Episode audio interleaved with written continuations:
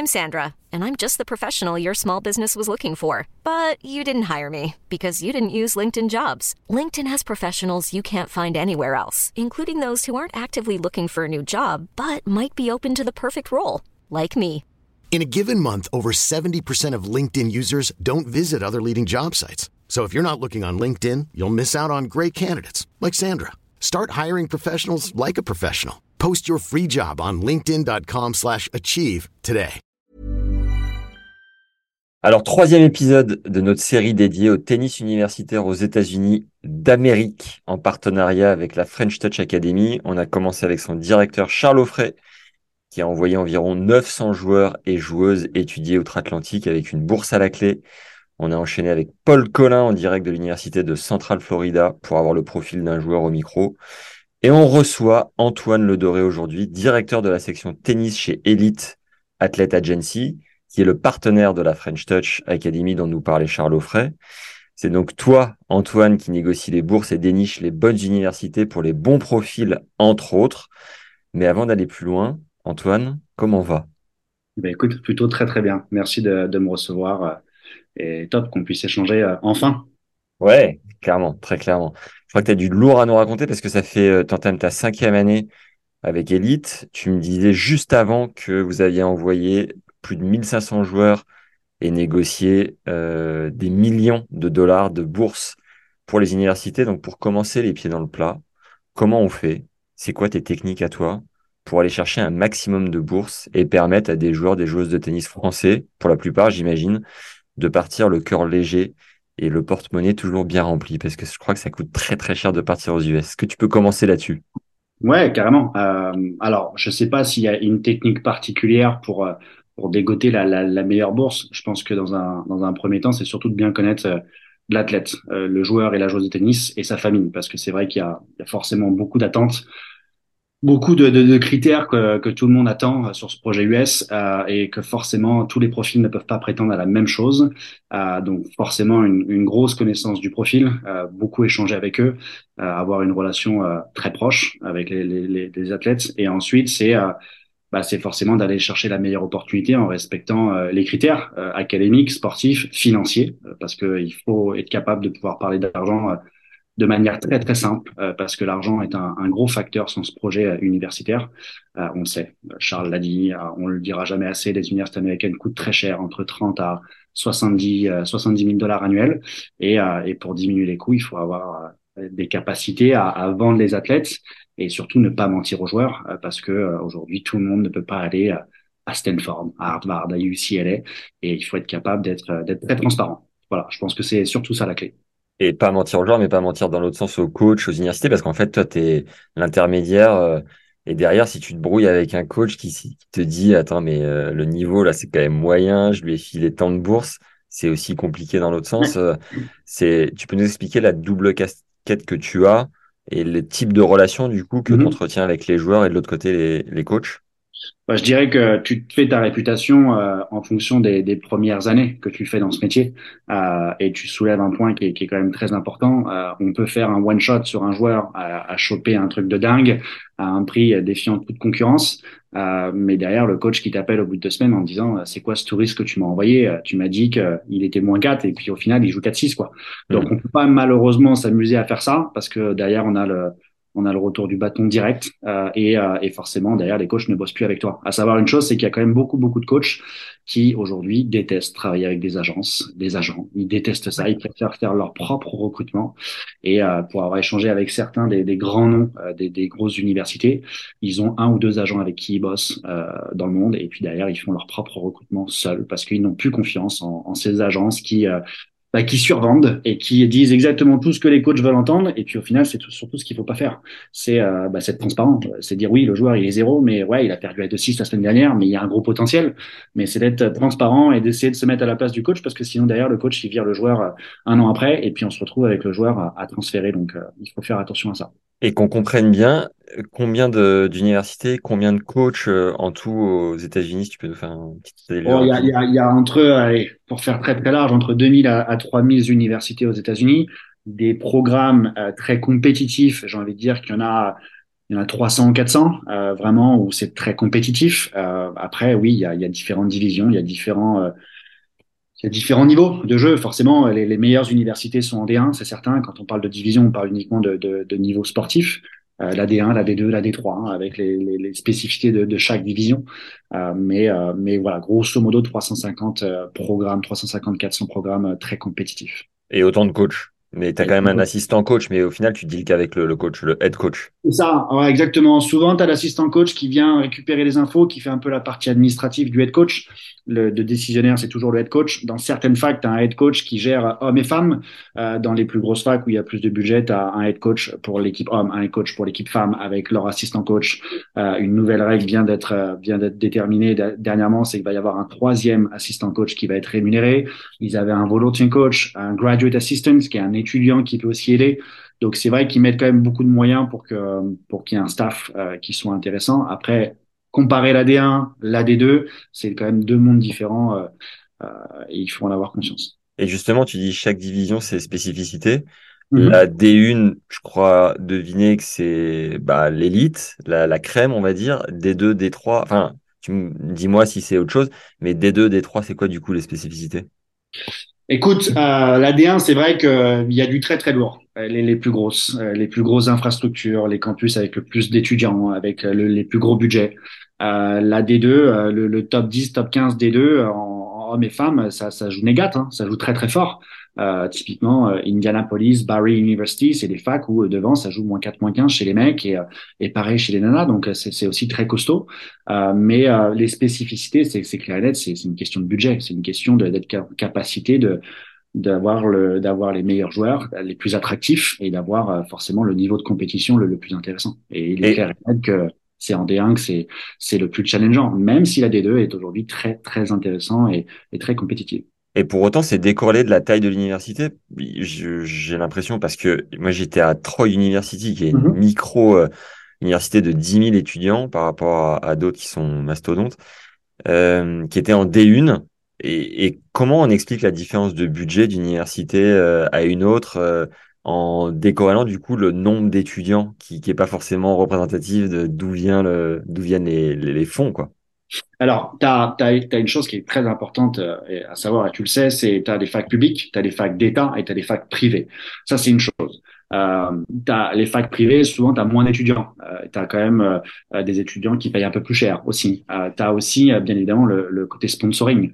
Euh, tu as des marques qui investissent beaucoup d'argent. Tu as les droits télé qui mettent aussi beaucoup, beaucoup d'argent sur, sur la table pour aller pour aller avoir les avoir les images de, de, des plus grosses équipes de basket, de baseball, de, de, football américain. Et on va pas se mentir, c'est ces sports américains qui rapportent le plus d'argent. Quand tu as un stade de, de 100 000 personnes, euh, un stade étudiant, hein, euh, bien évidemment pour un sport étudiant de, de 100 000, 110 000 personnes, c'est aussi ça qui fait les, les, les finances de l'université. Et c'est d'ailleurs avec cet argent-là que tu as les plus belles infrastructures du pays. Et quand on dit qu'il y a des stades aux États-Unis en université américaine où il y a plus de 100 000 euh, place, quand on sait que nous, notre stade le plus grand, c'est le Stade de France qui est magnifique, hein, mais qu'on fait 80 000, euh, c'est vrai que c'est euh, quand même quelque chose. C'est quelque chose de mon appart. C'est lunaire. Et pour bien qu'on comprenne, euh, quand tu es en D1, j'ai pas l'impression que tu descendes et que les universités de D2 puissent monter, peuvent monter en, en, D1. Même chose pour les D3.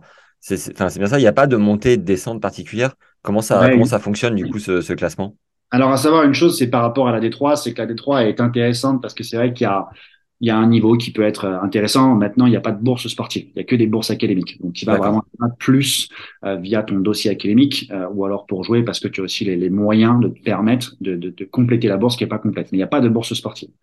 Euh, D1, D2, euh, en fait, comment dire, euh, c'est comment comment tu décorelles le, le, le, le comment dire Tu peux tu peux couper ou pas ou tu coupes jamais? Ouais, je, peux, mais faisons comme si je coupais pas. Repose-moi ta question, juste que je me je me perds pas sur ta question. Ouais, juste euh, pour bien comprendre, en fait, c'est pas comme en Ligue 1, euh, par exemple, où les clubs de D2 peuvent monter en D1 et vice versa.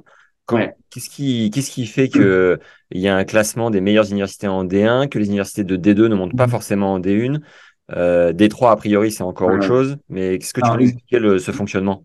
Je voulais apporter cette, spécificité sur la D3 parce que je pense que c'est important. Mais en effet, la, question initiale, c'est euh, montée descente. En effet, c'est pas parce que tu gagnes le championnat de division 2 que tu montes en D1. Pourquoi une fac est en D1 ou en D2 bah, C'est en fonction du budget, des infrastructures, du nombre d'étudiants et du nombre de sports qui sont représentés. Donc tu peux gagner le championnat en D2 euh, 15 années de suite mais tu monteras jamais en D1. Euh, c'est vrai qu'il y a des commissions. Euh, aujourd'hui, il y a, il y a quelques universités qui sont dans le processus pour monter en D1, mais c'est encore une fois, c'est une terme de budget, d'infrastructure et aussi de représenter tous les sports ou un maximum de sports pour pouvoir être en D1. donc il y a, il y a cette spécificité à savoir. Typiquement, en, en D2, il y a, il y a Barry University en Floride. ça fait 15 ans qui gagne une année sur deux, si ce n'est pour pas dire tous les ans le, le, championnat, mais ils montent pas en D1 pour autant. Et à savoir que Barry pourrait jouer je pense que Barry pourrait jouer tous les jours dans le top 50, top 60 D1, euh, tous les jours. Mais, euh, mais voilà, c'est une question de, de, réglementation et de, de division. Et c'est pas comme, comme, la Ligue 1. Elle coûte combien l'année à Barry? Ouais, elle doit être aux alentours de, de 45-50 000 dollars. D'accord. Il était sur un campus de rêve en Floride avec, avec la mer pas très très loin. Quoi. Et les quand tu t'entraînes. Et il y a quand même une différence de prix par rapport à une université peut-être euh, moins sexy, mais en D1. Euh, écoute, il n'y a pas euh, la D1 ou la D2 coûte plus cher. Euh, tu as des D1 qui coûtent qui coûtent 25 000 dollars et tu en as d'autres qui coûtent 70, 80 euh, et inversement. Donc il n'y a pas forcément ce, encore une fois le, la division. On parle uniquement du sport, que du sport. L'académique et le prix de l'université n'a rien à voir entre la division sportive. Merci pour cette précision, Antoine. Très beau polo par ailleurs. Alors, tu nous as dit que les coachs étaient de plus en plus réticents à bosser avec des agences et que certains euh, bossent avec des agents en direct. Mm-hmm. Tu dirais qu'il y a combien d'agences sur le marché et combien de coachs euh, à côté, peut-être en freelance, qui font le, à peu près le, le même job, mais euh, enfin, de manière peut-être plus artisanale? Sur le marché français ou mondial? Les deux. Les deux. Bah, écoute, sur le marché français, je pense qu'on est à on est trois ou quatre acteurs euh, principaux okay. à faire vraiment ce, ce métier d'agent pour les universités américaines, de placement euh, universitaire.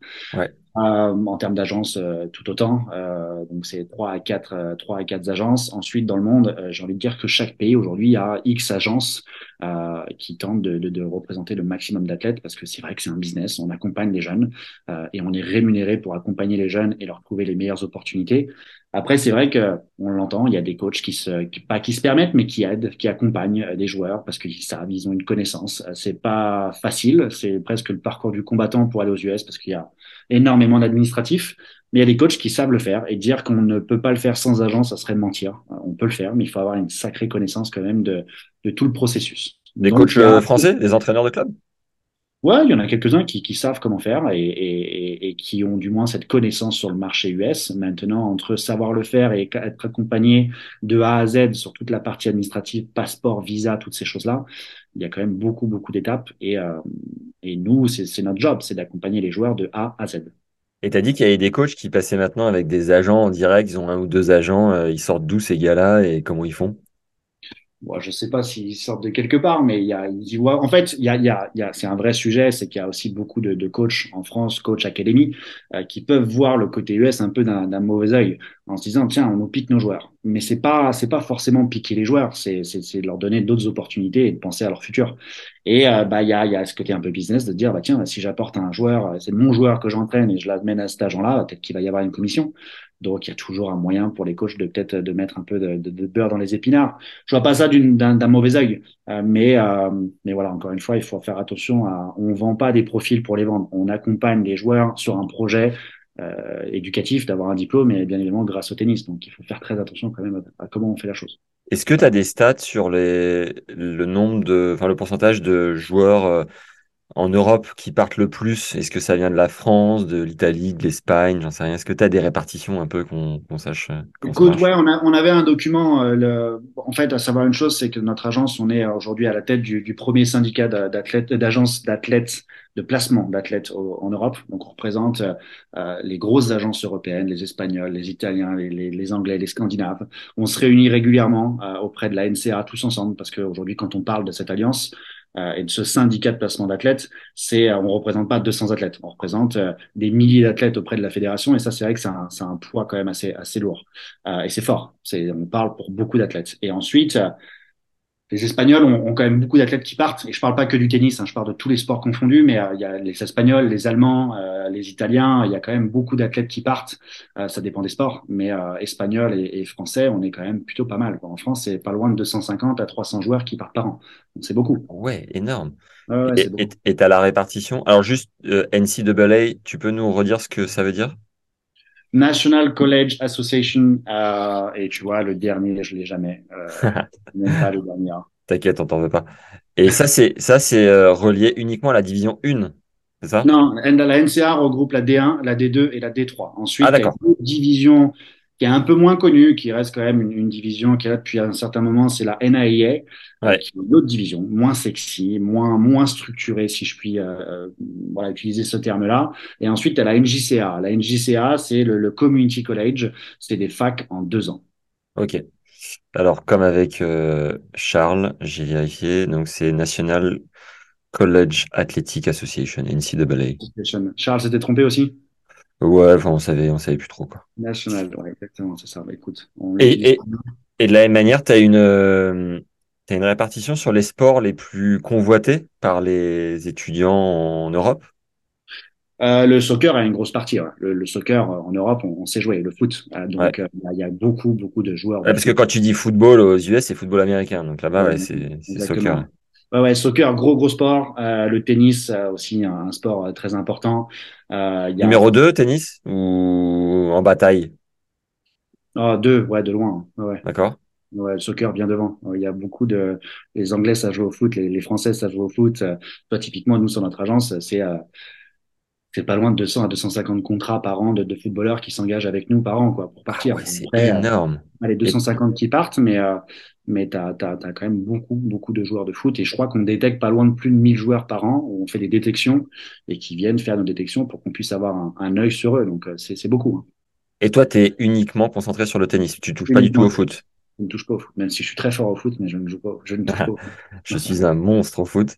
euh, tu as commencé au départ par dire euh, si je commence à envoyer des touristes, ça va pas le faire. Est-ce que tu peux nous le dire euh, comme ça entre toi et moi Tu t'es euh, voilà, tu t'es tu t'es retrouvé un peu entourloupé à dire oula, je me suis trompé, je me suis fourvoyé. Peut-être qu'il n'y avait pas eu de, de, de vidéo de parce mm -hmm. que maintenant les les joueurs envoient beaucoup de démonstrations vidéo, ils se filment ou ils se font filmer par quelqu'un. Est-ce que tu t'es retrouvé voilà, à envoyer un touriste dans une grosse unive et à te retrouver vraiment euh, embêté quoi? Écoute, pas un touriste dans une grosse unive. Je me suis retrouvé avec des, dossiers de joueurs où je me suis dit, euh, tu sais, on te vend toujours le je suis 3-6, je suis 4-6, mais je vais monter de 6 en 6. Ça, cette phrase-là, je l'entends, je pense, euh, trois fois par jour. Et forcément, tu as envie t'as envie d'accompagner ces joueurs-là parce que bah parce qu'ils peuvent partir aux US avec du budget, mais euh, mais tu te retrouves un an après et le joueur a pas bougé quoi. Il a pas bougé, il a pas fait un match, il a que des défaites, que des contres et, et ça c'est compliqué parce que tu es obligé de matcher son budget et t'es pas t'es pas magicien et ça je le dis à longueur de journée, on n'est pas des magiciens. Après, envoyer des joueurs où ça a pas fait le job, ouais, ça nous est arrivé. C'est jamais très plaisant quand le coach t'appelle en disant, écoute, il va pas rester. Maintenant, c'est aussi aux joueurs de, de step up, tu vois, d'arriver là-bas et de et de montrer qu'il a le niveau pour jouer. Et si malheureusement, c'est pas notre job de, de, jouer, de tenir la raquette pour les joueurs. Notre job, c'est d'accompagner, de leur trouver des opportunités. Ouais. Et lorsque, comme il y a trois quatre universités euh, agences en France, euh, avant que tu nous dises ce qui fait la spécificité de la vôtre, ou tu peux rebondir là-dessus.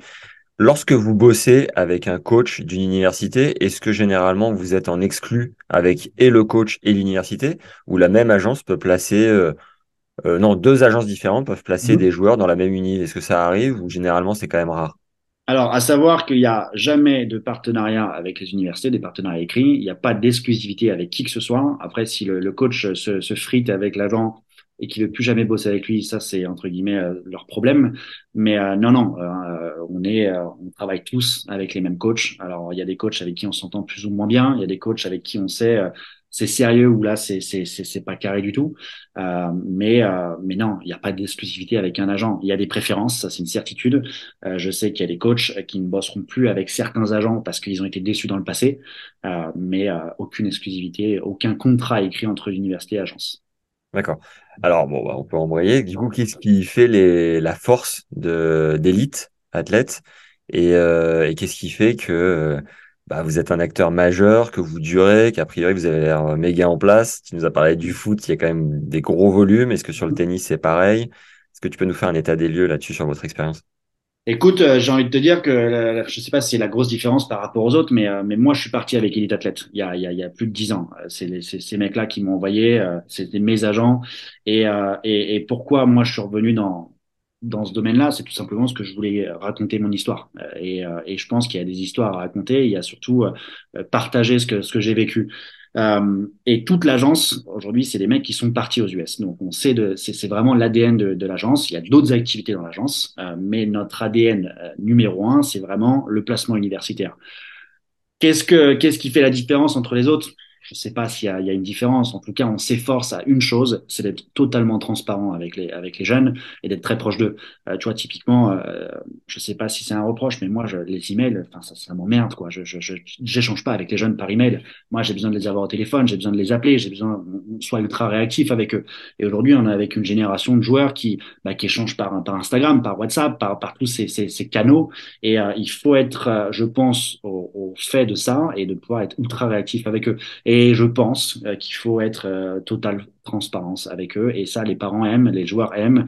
Certains ne sont pas forcément fans parce que tu penses, ils peuvent l'interpréter comme, vous croyez pas en mon fils ou à ma fille. Non, c'est justement, je vous rends service parce que, parce que peut-être qu'on va vous vendre un truc ailleurs et, et vous n'allez pas être satisfait, quoi. Donc, euh, donc voilà, je pense que c'est vraiment ça la grosse différence, c'est la totale transparence et, et l'ultra réactivité, j'ai envie de dire. Euh, L'agence a été créée en quelle année? Elle a été créée en 2011, si je dis pas de bêtises, 2010 ou 2011. D'accord. Et vous êtes combien de d'employés? Maintenant, on est, on est une trentaine à bosser dans l'agence, tu vois. donc, Incroyable. euh, et euh, il y a, il y a cinq ans, quand je suis arrivé, on, est, on était quatre.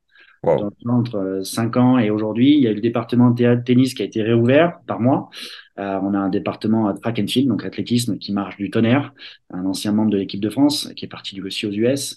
Le football américain, on a un partenariat avec la Fédération française de foot américain. Euh, on a un partenariat de, de, de foot avec la Fédé de foot, tennis, euh, de, de foot. On a euh, tennis, on a euh, la natation qui vient d'arriver, le golf qui vient d'arriver, le, e-sport. Alors euh, c'est euh, oui, le e-sport est un, maintenant un sport universitaire où on peut envoyer des, des athlètes. Voilà, il y a plein de sports qui se développent et, et c'est c'est top parce qu'on se régale et encore une fois, on, fait ce qu'on a vécu. Wow. Énorme. Tu dis que bonne, tu as une bonne réactivité avec euh, les athlètes, avec les jeunes. Moi, je peux te dire j'en ai une bonne avec euh, Paul Collin, mais lui, il est moyen réactif. Ça fait dix jours que je lui demande de m'envoyer quatre vidéos pour pouvoir poster sur les réseaux sociaux et faire une belle pub. Le mec, faut le relancer, mais huit fois, quoi. Écoute, je suis très content que tu lui mettes un tir devant tout le monde. euh, et j'ai le message que j'ai envie de te passer, c'est passe par son agent. Mets un tir à son agent et tu vas les avoir, les vidéos. Écoute, euh, Paul, il vient, il vient des Caraïbes. donc Qu'est-ce que tu veux que je te dise? C'est pas le, c'est pas le mec le plus réactif, mais, euh, mais c'est un amour. Écoute, j'étais avec lui il y a, il y a trois semaines en Floride. Et euh, quel régal, quoi. Quel régal d'aller aussi voir les joueurs là-bas sur place avec tout ce processus et les voir sur place. Et c'est un amour, Paul. Mais ouais, c'est pas, pas une flèche euh, sur, sur la réactivité. là. En tout cas, l'épisode avec lui est très très cool. Franchement, Ouais. euh, j'espère que bah voilà, forcément, j'essaie de le promouvoir du, du mieux possible sur les réseaux et les images sur place font rêver. Donc, j'espère que grâce à son agent, je vais pouvoir en avoir. Mais euh, mais le contenu en lui-même et son parcours est quand même chouette. On a pas mal de contenu, donc on va te le balancer sur, sur Paul. Ah, génial. Euh, raconte-nous du coup un peu ton histoire. De quelle année tu es? Où est-ce que tu es parti aux US? Dis-nous, euh, pitch-nous ce que tu as vécu là-bas. Écoute, moi, je suis, euh, je suis parti, euh, déjà, je suis de, de 1991. Tu vois, j'ai, j'ai 32 ans. Euh, Ah je, suis- ouais, je suis jeune. un petit jeune. ouais, exactement, jeune, jeune papa aussi. Et Félicitations. Quel âge? écoute, elle a 4 mois. Ah ouais, c'est tout récent, bravo. Ouais, Incroyable. c'est tout récent. Donc, ça Très bon ça. de continuer à bosser la nuit vu que, vu qu'elle dort pas la nuit. Ah ouais, belle opportunité. Ouais, non, écoute, euh, je suis parti aux US euh, après deux années d'école de commerce à Paris, après une licence de management du sport à la Défense. Euh, je l'école SMS. Euh, non, à école de management du sport à l'EMLV, tu vois, à la Ah d'accord, ok, au pôle Léonard de Vinci. Euh, deux années là-bas en tant que, que sportif de haut niveau, j'avais réussi à choper le, le statut pour m'entraîner l'après-midi. Parce que tu étais à combien? J'étais à 1,6. 1,6, je dirais toujours, j'étais à, à- Ma- à- malin le gars, sportif de haut niveau, c'est beau. Ouais, sportif de haut niveau à 1,6, c'est fort. Écoute, j'étais pas loin de monter à zéro, à 50 points d'être à zéro, mais je suis jamais monté zéro. Eh oui. Mais écoute, c'est comme ça. Et, euh, et j'ai eu cette opportunité via un de mes meilleurs potes de, de, de, de foot, soccer, qui est parti, qui était en contact avec, euh, avec cette agence, avec Edouard et Jérôme, et puis qui m'a dit, tiens, Antoine, euh, tu devrais les contacter, quoi. Ils savent faire le, le placement, appelle-les. Et puis, je suis parti après deux années d'école de commerce On a transféré mes crédits. Je suis parti en, en Caroline du Sud. Alors, sur le papier, j'aurais dû aller en, en D1 parce que j'avais le, j'avais le niveau pour, j'avais des belles opportunités pour, euh, mais j'ai bien raté mon TOEFL, mais bien comme il faut. C'est-à-dire? Ah, j'ai eu 36 sur 120, tu vois. Donc, ah, je crois que j'ai eu pareil. Il y a un truc comme 40, mais je l'ai repassé quand même. Toi, t'as pas voulu le repasser? Ah, Écoute, moi, je l'ai pas repassé parce qu'on était au mois d'octobre ou novembre. Ouais, pas le time. J'étais la risée de tous mes potes en école, ou dès que je me levais en école de commerce, en anglais, il y avait tous les téléphones qui, qui sortaient pour me filmer parce que bah, je savais pas parler, en fait. J'arrivais pas. Et, euh, et, en école de commerce, tu as le droit de pas valider une classe par an. Donc, tu vois, chaque, chaque année, l'année, la classe que je validais pas, c'était l'anglais. Bref, et euh, je suis parti aux US, je suis parti en D2 parce qu'il y a un coach qui m'a dit, écoute-moi, euh, moi je te veux, je sais que tu devrais aller en D1, mais écoute, je te veux, t'as pas, moi je peux te faire rentrer avec un score qui est pas bon. Alors, je devrais pas dire ça parce que c'est maintenant plus trop le cas. Ouais. Euh, mais euh, donc t'as pris, t'as pris le train en cours en troisième année là-bas? Exactement, ouais. On a transféré mes crédits. Ah, je savais pas que ça pouvait se faire ça, d'accord. Je suis arrivé en tant que junior. Je suis arrivé à Limestone euh, College, qui est maintenant devenu Limestone University, qui était à l'époque top 15, top 20 du pays. Juste pour rappel, première année freshman, deuxième année sophomore, troisième junior, quatrième senior. Terminé bonsoir, après MBA, c'est encore une autre histoire, on verra ça plus tard. Exactement. Exactement, donc j'arrive là-bas en tant que junior. Moi, mon sac de tennis, euh, mes valises et mon anglais qui est catastrophique, je me retrouve Magnifique, j'adore. Avec euh, avec euh, avec une équipe de tennis où il y a il y a, il y a que des mecs qui viennent du Brésil, du Mexique, du Venezuela. Et je me dis putain il va falloir faire sa place. Mais j'avais envie de jouer. Et euh, mon anglais par contre était vraiment très très problématique. Par contre le truc de dingue c'est que même dans une petite fac comme Limestone euh, University, on m'a mis des tuteurs, on m'a mis des, des gens qui m'ont accompagné pour que je puisse réussir mes classes. Et et première immersion quoi. Ouais, ouais, exactement. Et immersion, euh, j'ai rencontré euh, ma, ma femme qui était ma tutrice à l'époque, tu vois. Oh, le mec est là. Incroyable.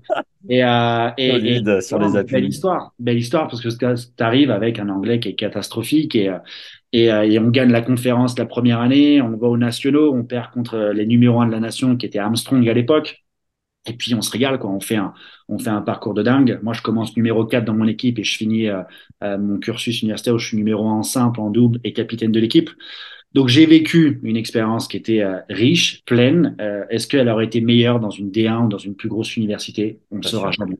Mais en tout cas, tout ce que je sais, c'est que j'ai été et diplômé, j'ai joué au tennis, ça m'a payé mes études, j'ai rencontré ma femme, euh, et ah. aujourd'hui, c'est mon job. Donc, je pense que le contrat, il est, il est, rempli, quoi. La boucle est sacrément bouclée. Et ta fille va reprendre la société dans 20 ans. Eh ben voilà. on verra. Je travaille déjà pour qu'elle puisse aller à Stanford, écoute. Et donc, tu bosses avec Hortense, euh, la femme d'Arthur Hinderknecht, c'est bien ça? La conjointe d'Arthur, exactement, ouais. Ils sont pas mariés encore. Ils sont pas mariés. Et Arthur est un de vos ambassadeurs. Est-ce que tu peux nous dire, du coup, comment vous répartissez le, le boulot avec Hortense? Qu'est-ce que fait l'un, qu'est-ce que fait l'autre? Et, euh, et, le rôle d'Arthur en tant qu'ambassadeur? Mm-hmm. Écoute, euh, Hortense, c'est arrivé au bout de, au début de ma troisième année. Il fallait que, que j'ai de l'aide. Euh, parce qu'au début tu commences à zéro joueur et puis rapidement euh, bah tu as un peu plus de travail et grosso modo le chiffre pour un agent c'est grosso modo 25 à, à 30 athlètes par tête par agent au-dessus de ça tu commences à être un petit peu en, en, en difficulté donc Hortense m'a rejoint euh, après pareil son cursus universitaire mais, 25 30 envois par an c'est ça? Gestion de dossier par an ouais, exactement gestion de dossier, sachant qu'après tu gères de loin quand ils sont sur place. Bon, bien évidemment, bien sûr. C'est du suivi, mais au final, c'est du follow-up régulier, mais, euh, mais t'es plus, euh, plus là tous les jours à faire de l'administratif pour eux. Tu continues à prendre des nouvelles et, et t'assurer avec les coachs surtout que, que tout se passe bien. Et, euh, et, Hortense m'a rejoint sur le début de ma troisième année, en janvier 2021, si je dis pas de bêtises. Après, pareil, un cursus fantastique aux États-Unis pour elle. C'est-à-dire Elle faisait partie des meilleures françaises, championne de France, je crois, 13-14 ans, avec, avec une équipe de dingue. Dans mon club, c'est une fille, moi, que je connais depuis, depuis toujours. Euh, que j'en ai, tu vois, au McDo. Euh, elle demandait à ses parents si je pouvais l'emmener au McDo. Euh, bref, et donc nostalgie. Ouais, nostalgie. Non, non, depuis très longtemps. Et puis elle m'a rejoint et, et les six premiers mois étaient était dur parce que parce que tu rentres dans le bain et puis tu en as un peu de partout et puis et puis moi il y a forcément euh, ce que tu as fait ce que tu as mis en place la, la réputation et, et, et écoute il lui a fallu six mois pour devenir une machine de guerre et aujourd'hui elle est euh, elle est là quoi. Elle est elle est agente elle, elle fait ce métier là elle accompagne les joueurs de A à Z elle fait presque j'ai envie de dire tout ce que je fais. J'ai envie de dire que je gère peut-être un peu plus de de, de problématiques qu'elle de temps en temps et encore mais euh, mais non elle oh est moi et et on se régale, on se régale. Et Arthur, écoute, Arthur, ambassadeur, euh, quand j'ai quand j'ai réouvert ce département euh, tennis euh, au sein de l'agence, je me suis dit, OK, il faut que je me fasse voir, il faut que je me fasse connaître. C'est-à-dire réouvert? En fait, c'était, comme je te disais, c'est des mecs qui m'ont envoyé. Euh, l'agence m'a envoyé. Et rapidement, ils se sont, se sont vraiment spécialisés que sur le soccer, sur le foot. Et ils faisaient plus trop de, de tennis et d'autres sports. Et moi, donc, j'ai réouvert le département tennis avec eux. Okay. Et il fallait que je trouve des ambassadeurs. Donc, il y en avait pas, il y en avait pas 50 sur le marché. Des mecs qui avaient fait l'expérience US, qui commençaient à être bons euh, et qui était en plus sur le circuit. Et tu vois, j'avais demandé à Adrien Puget euh, de ma compagnie qui avait été à UCLA et à Arthur qui était, je crois, à l'époque 450 ou 500. Et puis, euh, il était à deux doigts de signer avec une agence en Angleterre. Et puis, euh, on s'est appelé et puis il est venu au bureau et, et c'était une évidence, quoi. Donc, le rôle d'Arthur aujourd'hui, il est simple, c'est que déjà, c'est un ambassadeur qui joue un jeu euh, de dingue, c'est-à-dire que c'est peut-être le seul mec dans le top 100 euh, qui continue à l'aéroport à prendre son téléphone et à envoyer des messages aux gamins sur Instagram en disant j'ai vu ton profil, tu joues au tennis, tu devrais aller aux US, c'est lunaire. Euh, il me dit tiens, j'ai vu ce mec-là pendant 30 minutes au téléphone. En fait, on se rend pas compte que bah, le mec, il est tout simplement top 50, qu'il est, il est joueur de Coupe Davis, et puis il prend le temps encore d'échanger avec les gamins au téléphone pour, pour répondre à toutes les questions sur le projet US. Donc c'est juste fantastique. Et c'est ça son rôle. C'est euh, c'est pas forcément de l'image, mais c'est surtout euh, bah, de se dire qu'on si jamais il y a un jeune aujourd'hui un, un, jeune espoir et qu'il a envie d'échanger avec un mec comme Arthur, bah c'est possible quoi. Et il jouera le jeu. Magnifique. Et alors juste, tu nous as pas dit, euh, tu nous as, Allez, oh, oula, oula, je vais la faire dans l'ordre. Est-ce que Arthur a rencontré Hortense euh, à l'agence ou pas? Alors pas du tout. Et ah d'accord. Les deux sont partis aux US. Arthur un peu avant Hortense et c'était déjà ensemble, tu vois. D'accord, ok. Euh, le niveau d'anglais, du coup, euh, tu l'as chopé au bout de combien de temps pour les jeunes qui vont écouter et, s'identifier un peu à toi et se dire, oulala, là, je pars avec un train de retard, mais combien de temps euh, concrètement? Écoute, bon, moi j'ai une super tutrice, comme tu l'as compris. J'ai appris vite l'anglais, mais non, il faut. Bizarrement, tu étais très motivé d'aller. Ouais, j'étais très, très motivé. J'avais une belle carotte. Non, mais c'est grosso modo, c'est 4 à 6 mois. Euh, ouais. C'est à six mois en immersion totale, à, à, vraiment te mettre dans le dur, dans le rouge, à te ridiculiser de temps en temps. Euh, vas-y, raconte-nous, raconte-nous une ou deux situations dont tu te souviens qui étaient vraiment un peu compliquées à vivre quand même. Moi, j'en ai deux. Si tu veux, je t'en donnerai deux après. C'est cadeau. Non, je crois que celle qui est la plus drôle, c'est un jour, je suis en classe, je suis tout au fond de la classe sur mon iPad.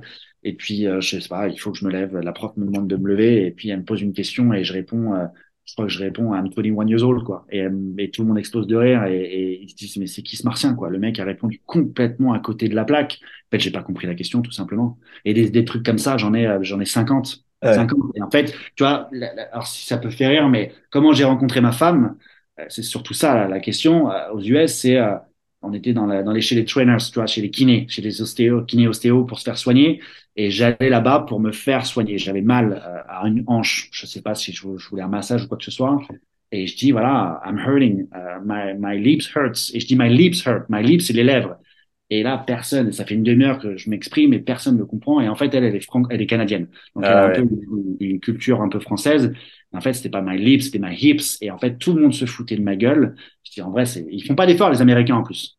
Tu leur montes tes hanches en disant, my hips hurts. Ouais. Ils comprennent pas. Ils essaient ah. pas de euh, rejoindre halfway, tu vois.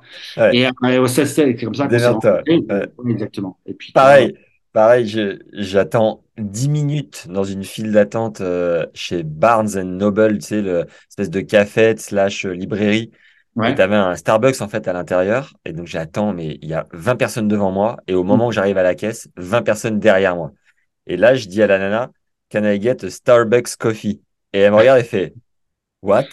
Et je lui dis, Starbucks coffee. Et là, je montre comme ça, sauf que le panneau est à 3 mètres. Donc tu peux Mhm. montrer ce que tu veux. Elle fait, I don't get it. Et je dis Ah, trois fois. Et là, je fais, euh, Nothing. Et je marche devant ces 20 personnes derrière moi, la tête basse, le walk of shame de rêve. Et je repars Ah, sans rien, évidemment. c'est Oh, terrible. dur, dur. É- Écoute, moi, j'en ai une belle, très très belle. Je crois que c'était même sur l'aller. J'étais même pas encore arrivé aux US, dans l'avion. C'était pas Air France. Et euh, la l'hôtesse de l'air te dit, qu'est-ce que vous voulez boire? Et je lui réponds, euh, Coca-Cola. Coca-Cola. Et j'avais un Français à côté de moi. Et il, il commande pour moi, il dit, You want a Coke? Ah. Et en fait, non, en vrai, Coca-Cola, tout le monde connaît Coca-Cola. Pas compris. Et t'as bien joué là-bas euh, tout de suite ou t'as eu le temps de te... Non, non, non, j'en ai chié. ai Ouais. chié. T'arrives là-bas et t'as plus de repères, t'as plus rien, et puis t'es plus du tout dans ta petite mentalité française, et puis c'est la guerre, quoi. Tu vois, il faut te faire ta place. Euh, je crois que dès la deuxième semaine, j'ai le coach qui m'a dit euh, test match, quoi. Test match contre le numéro un pour voir où c'est qui va te mettre dans le line-up. Donc si tu te mets à perdre tous tes matchs, bah, tu te retrouves euh, sur le banc. Euh, non, c'est c'est compliqué, t'as as un peu la pression. Et puis t'as as toutes les conditions qui changent. Euh, T'arrives là-bas, on est au mois de janvier, t'arrives en. Moi, j'ai joué tout de suite à l'extérieur parce que j'étais en Caroline du Sud. Enfin, là, c'est c'est c'est tu prends une sacrée claque. hein. Tu te souviens ce que t'avais fait contre le numéro 1? Euh, je crois que j'ai perdu, euh, je crois que j'ai perdu 6-4 ou 7-5. Ouais. Ouais, Et t'étais com- t'étais combien dans le line-up? Je commence l'année en 4 et je finis la deuxième année en 1. Wow, incroyable. Ouais, Donc la deuxième année, au final, toi, t'as fait que deux ans sur place. J'ai fait deux ans sur place, exactement, deux ans et demi même, parce qu'après j'ai fait un semestre euh, online en rentrant après en Europe. C'est quoi? C'est, c'est-à-dire? En fait, je suis parti de l'université, j'avais pas gradué, j'avais pas diplômé encore, il me restait encore quelques classes. Euh, je suis parti vivre en Angleterre, j'ai rejoint ma femme et, euh, et en Angleterre, j'ai pris mon semestre online pour finir mes derniers crédits et ensuite pour, pour, pour être diplômé. Malin, le gars. Mais du coup, t'as pas fait la, la graduation party Ah, où tu balances le chapeau en l'air, là? J'ai fait la photo, euh, le... mais c'était pas mal. j'ai fait un Photoshop pour être sur la photo. J'ai fait ma photo euh, sur place quand ma femme c'était sa graduation avec tous mes potes. D'accord. pas monté sur la sur la scène, non. Ok. J'ai- pas eu ce privilège. Est-ce que tu aurais une ou deux anecdotes sympas de frat, euh, de, de frat party, enfin les, les, les fêtes dans les fraternités qui sont des trucs un peu mythiques ou un spring break, enfin un truc à raconter qui, que tu diras à tes petits-enfants au bord de la cheminée dans 20 ans? Allez, Écoute, 30 euh, ans, 40 ans peut-être plutôt. Ouais, c'est- c'est 60 ans plutôt, ouais. Euh, je sais pas s'il y a des anecdotes, mais ouais, on, on est sortis forcément et et t'avais, euh, alors c'était pas forcément des fratries, nous c'était des, des, on avait, il y avait la soccer house, la, la Ouais. maison de footeux. Bon, ça faisait la fête euh, fort là-bas, hein, très très fort. Et puis tu vois des trucs. En fait, les Américains font la fête complètement différemment de nous. Ils font la fête pour pour se massacrer la gueule, quoi. Ils, ils se, ils se bourrent la gueule comme des porcs, ils savent pas boire. Et puis c'est vrai que ça ça te surprend un peu. Et puis t'as t'as t'as les nanas qui dansent un petit peu différemment aussi. hein. Légèrement. Un peu différemment. On est sorti une fois en boîte et puis tu vois les nanas, t'as les mecs qui sont sur les murs et puis t'as les nanas qui ont les mains par terre et puis qui twerk, je sais pas quoi, et puis tu te dis mais dans quel monde t'es quoi? Et, euh, et puis en fait c'est la culture et puis tu t'y fais mais euh, mais c'est surprenant les premières fois. T'es Ouais. habitué à ta petite vie euh, parisienne. euh, plus moi j'étais en école de commerce donc euh, tu sors un peu et puis euh, tu arrives là-bas et tu te dis en fait c'est des martiens quoi. C'est des martiens mais c'est intéressant. Ce qui est ouf, c'est que les nanas twerk, donc tu te dis, bon, bah, c'est plus ou moins gagné. Là, il y a, ça twerk depuis 25 minutes. Et en fait, il faut sortir derrière du Baudelaire pendant plus d'une heure pour avoir l'esquisse d'un bisou. C'est quand même très compliqué Ouais. quand on parle mal. Exactement. Après, ça peut avoir son charme quand tu parles mal, mais non, que dalle. Tu, il faut que tu rames. Ouais, c'est pas si facile que ça. Mais bon, c'est un autre. on va raccrocher les wagons, bien que ce petit, euh, ce petit quart d'heure euh, était très cool. Euh, lorsqu'un joueur vient te voir dans, allez, on va dire 80% du temps pour que les auditeurs puissent se projeter, les parents ou les joueurs, Mhm. comment ça marche? Tu, tu leur conseilles de venir te voir euh, à quel classement, à quel âge, le cas échéant, et, euh, et quelles sont les, les démarches euh, les plus importantes à enclencher pour être efficace, gagner du temps, boum boum, ça enchaîne bien, quoi, tu vois? C'est quoi le process? Écoute, euh, c'est vrai qu'on est devenu de, de, de plus en plus euh, sélectif sur les profils. Euh, Parce que, justement, excuse-moi de te couper, mais quand on est partis tous les deux, c'était une autre époque, il y avait Ouais. quand même plus de marge de manœuvre. Aujourd'hui, j'ai l'impression Ouais. que c'est vachement resserré, quoi. Ouais, le, le monde, le monde entier aujourd'hui veut aller aux US. Le monde entier. Il y a, il y a, il y a- en fait, c'est simple. euh, Pour en avoir parlé avec plein de coachs et avoir été là-bas sur place, ils ont entre 50 à 100 emails par jour de profils qui arrivent sur leur boîte mail. Enfin, c'est ridicule. Wow. Donc, c'est devenu très concurrentiel. Euh, et c'est vrai qu'on est devenu de plus en plus sélectif. Euh, prendre des joueurs à, à 15 ou 5, 6, c'est devenu compliqué. C'est pas parce qu'on ne peut pas les prendre, c'est qu'on sait qu'on s'embarque dans un truc où ça va être compliqué. Même Donc- en troisième division, enfin, celle dont tu disais qui était un peu moins à côté. c'est là où il faut très rapidement parler euh, argent. Il faut parler budget. Est-ce que la famille est en capacité de pouvoir compléter la bourse qui ne sera pas complète? C'est mettre les pieds là-dedans, en fait. En France, on a, on a un problème. On a, on a du mal à parler d'argent. Eh oui, c'est touchy, ouais. Ouais, c'est très touchy. Moi, je mets un peu les pieds dedans. Parfois, ça surprend, mais euh, mais au moins, euh, on vend pas du rêve, on vend pas du truc qu'on ne saura pas faire, parce que derrière, on se retrouve sur un joueur qu'on n'est pas capable de placer et qu'on rembourse. Donc, euh, c'est franchement, il n'y a pas franchement euh, grand intérêt. Euh, mais C'est-à-dire qu'on rembourse. bah, si on est en cap incapacité aujourd'hui de proposer la moindre offre à, à qui que Ah, ce soit, d'accord, pour ok. ça, on rembourse, mais évidemment, on va pas prendre de l'argent alors que Vos- vos- votre prix est de combien, justement, votre tarif? On est, on a un package à 3000 euros. On s'occupe de tout à 3000 euros. 1500. Ok. D'accord, très bien. Et, euh, et après, le discours, il est très simple, c'est déjà dans un premier temps de, de comprendre qui à qui on parle, euh, les parents, le joueur, euh, c'est quoi les attentes, euh, le niveau d'études, est-ce que c'est un freshman, donc un joueur qui va avoir son bac, est-ce que c'est quelqu'un qui a une licence ou un master, c'est de comprendre un peu l'ossature du profil. Et ensuite de dire rapidement oui ou non si j'y vais quoi. Euh, un joueur qui arrive à 3-6 avec un budget de moins de 5000 euros, euh, je lui souhaite tout simplement une super aventure, mais ça sera pas avec nous parce que je sais que je suis pas en capacité de le faire. Hmm. Et donc ça, on est obligé d'être très transparent avec eux. On donne nos conditions euh, et on, j'ai pas envie de dire qu'on choisit nos joueurs, mais aujourd'hui, on devient de plus en plus sélectif. On est obligé. Et un joueur à 3-6 dans une toute petite D2, mm-hmm. euh, il peut pas prétendre à plus de 50% de bourse, admettons? Alors moi, je, je raisonne jamais en pourcentage, euh, à l'instar de d'autres personnes, mais tout simplement parce qu'on se dit que euh, raisonner en pourcentage, ça veut dire euh, donner des chiffres qui sont approximatifs. typiquement, une fac qui vaut 70 000 ou une fac qui vaut 35 000, bon bah 80%, c'est pas les mêmes, c'est pas le même montant. Tu vois ce que je veux dire? Donc moi, je donne toujours une, une fourchette. J'ai besoin d'un budget pour un mec à 3,6 ou à 2,6 qui veut aller aux États-Unis, c'est minimum un budget complémentaire de 15 000 euros entre 12 à 15 000 euros. Ça ne veut pas dire que c'est l'argent qu'on va utiliser. Ça ne veut pas dire que la famille va payer 15 000. Ça veut simplement dire que euh, il va falloir que j'ai cette fourchette, cette enveloppe pour pouvoir négocier et me dire que je peux le faire. Ok. Donc, pour euh, revenir à nos moutons, tu conseilles d'être combien, d'avoir combien sur le compte en banque et t'y prendre comment? Je conseille de, euh, de, de, partir. Je conseille de partir au meilleur classement. Alors je, je botte un, je, je, Merci le Normand. Mais euh, non, non, non, mais grosso modo, euh, c'est, enfin, il faut que j'arrête de dire grosso modo, je le dis tout le temps. Euh, euh, ouais, de 6 1 6 à 2 6 1 6 homme-femme avec un budget complémentaire de 10 à 15 000, tu pars aux US, tu pars. Après, euh, est-ce que parfois il vaut pas se donner euh, 6 mois de plus, un an de plus? Parfois, ça vaut le coup de se dire, allez, je me donne six mois supplémentaires, un an supplémentaire pour vraiment aller chercher un ou deux classements supplémentaires. Euh, ça, ça, peut jouer, ça peut jouer dans la balance, mais 2, 6, 1, 6, ça commence à être des classements où on sait qu'avec un budget, je te dis, entre 10 et 15 000, ça part. Et euh, on voit, moi j'ai des potes euh, en management du sport aussi qui ont fait des crédits pour euh, financer leur l'école privée parce qu'ils n'avaient pas trouvé d'alternance. Est-ce que tu en as de la même manière? On sait d'ailleurs que les, enfin on le sait. moi en tout cas j'ai entendu plusieurs, je m'étais fait plusieurs potes aux US qui avaient fait des crédits de maboule des Américains pour financer leurs études. Là-bas, mmh. c'est un peu monnaie courante. Est-ce que toi, tu as des athlètes parfois pour sortir un peu du cadre tennis égale parents friqués égale famille aisée et tout ce qu'on, tous les préjugés qu'on veut? Est-ce que tu en as qui parfois empruntent pour se donner les moyens de partir aux US Ouais, ouais, ouais. Et comme je te le disais, moi, je suis euh, très à l'aise avec euh, avec le côté financier. Et tu as des parents qui disent, ouais, c'est c'est notre rêve de de pouvoir accompagner notre notre fils, mais on peut pas en fait se le permettre. Quelles sont les solutions? Euh, T'en as qui euh, qui arrêtent vite le projet parce qu'ils savent qu'ils pourront pas le faire. Euh, T'en as d'autres où ils demandent conseil. Et c'est aussi notre job de de les conseiller, de leur dire ce qu'est ce qui est possible. Alors, on fera jamais comme les Américains à faire des emprunts à un million de dollars pour pouvoir par, financer les études. C'est comme tu disais, monnaie courante aux US. Mais, euh, mais oui, on conseille parfois aux athlètes de se dire, OK, tes parents, ils ont un budget de 10 000, ça va être un peu short.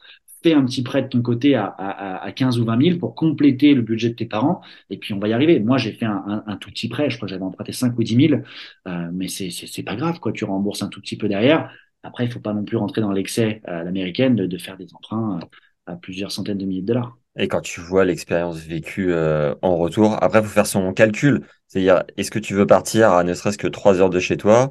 Oui, non. Est-ce que si tu le fais, tu prends un appart? Combien ça va te coûter? Mm-hmm. La bouffe, le déplacement, tout ça. Et au final, aux US, combien ça te coûte et combien tu es prêt à mettre au bout pour vivre euh, un truc extraordinaire qui va te permettre d'être bilingue et de t'émanciper et de te faire des potes à vie? Enfin, bon, bref, euh, chacun, chacun sa balance. Tu prêches un convaincu, là. Ouais. Mais tu viens d'où d'ailleurs, toi, Antoine? Moi, je viens de Paris, la région parisienne. Et euh, question un peu annexe, mais qu'est-ce qui fait que c'est parce que tu baignes un peu dans ce système américain que tu es décomplexé vis-à-vis de l'argent ou comment t'expliques euh, d'ailleurs comment t'expliques la différence de rapport à l'argent entre les US et la France et toi ton rapport perso à ça comment tu l'as bossé quoi? Écoute, euh, ouais, quand je suis parti aux US, euh, je, je, me suis vraiment mis dans la mentalité de changer. quoi. J'avais envie de voir autre chose euh, et d'ouvrir un peu toutes les cases là qui étaient quand même très fermées à la française. Et puis, et puis voilà, je, je, partage ma vie avec une Nord-américaine et et tu, tu vois les choses différemment. Et, t'as ouvert les chakras. Ouais, ouais, ouais, un petit peu. Et puis tu vois les choses différemment. Et puis tu te rends compte qu'au final, quand tu rentres en France, tu reprends aussi une claque, quoi. Parce que tu dis, oula, c'est plus du tout la même mentalité. On voit les choses différemment. On est très fermé, on est très dans le jugement, très égoïste, les Français. On pense qu'à nous, quoi. Et c'est vrai que là-bas, tu, tu découvres une autre mentalité. où C'est tout bête, mais on te tient la porte. On te dit bonjour quand tu marches dans la rue. Et, et donc tu changes. Tu changes radicalement. Après, le côté de l'argent, bah oui, tout ce qu'on a déjà entendu à la télé et sur les réseaux sociaux, de quand tu as une belle bagnole, les gens ils te disent putain comment c'est vrai, c'est la vérité. Et ça, je sais que tu l'as, tu l'as très probablement vu, mais en France, tu sors ta Porsche le dimanche entre 15h et 17h et en espérant que les voisins ne voient pas. Et puis là-bas, euh, ouais, tu t'étais fier, quoi. Et puis, je pense que dans mon métier, on est obligé aujourd'hui de parler d'argent parce que on mentirait et puis on est, on doit mettre les pieds dedans. On doit Mm. mettre les pieds dedans, c'est obligé. Parce que, parce que on n'est pas en capacité aujourd'hui de faire de la magie. Et euh, si on parle pas d'argent d'entrée de jeu, après on est engagé contractuellement, puis on peut plus s'en défaire, quoi. Donc c'est compliqué. Mm. Et euh, t'étais licencié où à Paris? À Baie-Noisy-le-Roi. Et t'as grandi où? J'ai grandi à Verneuil-sur-Seine et Vaux-sur-Seine. Tu vois, des, des euh, dans la région parisienne, pas très loin de Saint-Germain-en-Laye, grosso modo. Et ton style de jeu, c'est quoi? Tu joues encore d'ailleurs? Écoute, je joue plus trop, non, non, non. Euh, Ah je joue plus trop. Je t'ai mis Euh, au paddle à tous les coups. ouais, je joue un peu au paddle. J'aime bien au paddle. Mais mon style de jeu, écoute, euh, j'étais, j'étais pas, j'étais pas dans la finesse. Un peu une brute. J'avais, écoute, je joue avec une prestige, donc autant te dire que Ah ouais. je te fais pas un dessin. hein. Et tu mesures combien? T'es une marmule ou quoi? Non, du coup, je fais un 85, donc je suis pas une marmule, mais, euh, mais je pouvais la tenir, la prestige. Donc, euh, je tapais fort et je mettais des gros sacs et, et j'étais un peu nerveux sur le terrain, mais, euh, Zéro, relâchement, un peu quand même, pour faire passer le bras. ouais. En revers, j'étais bien relâché, mais en coup droit, zéro. C'était, euh, euh, Mythique. Euh, pourquoi euh, s'être euh, rapproché de la French Touch en fait? Quelle est votre complémentarité? Écoute, ça c'est une sacrée histoire. J'ai reçu un jour un email de Charles Offray. Moi, quand je, je réouvre le département tennis, tu fais un peu ton, ton benchmark de la concurrence et tu essayes de comprendre un peu qui est sur le marché. Et puis, il y avait Charles qui, euh, qui avait quitté son ancienne académie, qui, qui allait rouvrir une autre académie, la French Touch. Et je me dis, oh là là, putain, le mec va se remettre là-dedans. C'est quand même un, pionnier du, du, du, du marché, quoi. Et, euh, et j'ai travaillé pendant, pendant deux ans. Et puis, il m'a envoyé un, un email un jour en disant, écoute, j'ai entendu parler de toi euh, via via le, le bras droit d'Yannick Noah parce qu'on avait envoyé un, une athlète de, de Fête le Mur aux États-Unis. Et Charles, euh, on s'est rencontrés. J'ai pris l'avion, j'ai été à Toulon le voir. Et euh, et puis on a matché, on a matché sur no- notre vision de la chose, sur euh, sur le projet US, sur sa vision de ce qu'il avait fait pendant 20 ans. Euh, et, et, et c'était juste une c'était une évidence qu'on devait bosser ensemble parce qu'on avait la même vision de la chose, qu'on avait on avait la dalle de faire les choses bien et d'être d'être un acteur euh, un acteur important sur le marché et puis euh, et puis Charles aujourd'hui avait cette volonté aussi de de, de mettre en avant le projet US au sein de son académie, ce qui a toujours été le cas euh, dans son expérience et euh, et, et et c'était voilà comme je dis c'était une évidence qu'on bosse ensemble. Mais comme Charles a le savoir-faire, parce qu'il a commencé, c'est un des Mhm. pionniers il y a 20 piges, pourquoi ne pas avoir de sa part embauché quelqu'un euh, qui reste dans un bureau à l'académie, euh, qui a un téléphone, une connexion Internet et qui le Mhm. fait très bien grâce à son expérience? Pourquoi passer par vous? Alors que, in fine, il va, il va pas facturer de la même manière, tout ça. Enfin, c'est, c'est quoi vraiment la stratégie, quoi? Tu lui as posé la question à Charles ou pas? Non, parce que je n'y ai pas pensé et que j'y pense maintenant face à toi. Donc, il va falloir que t'assumes, mon gars.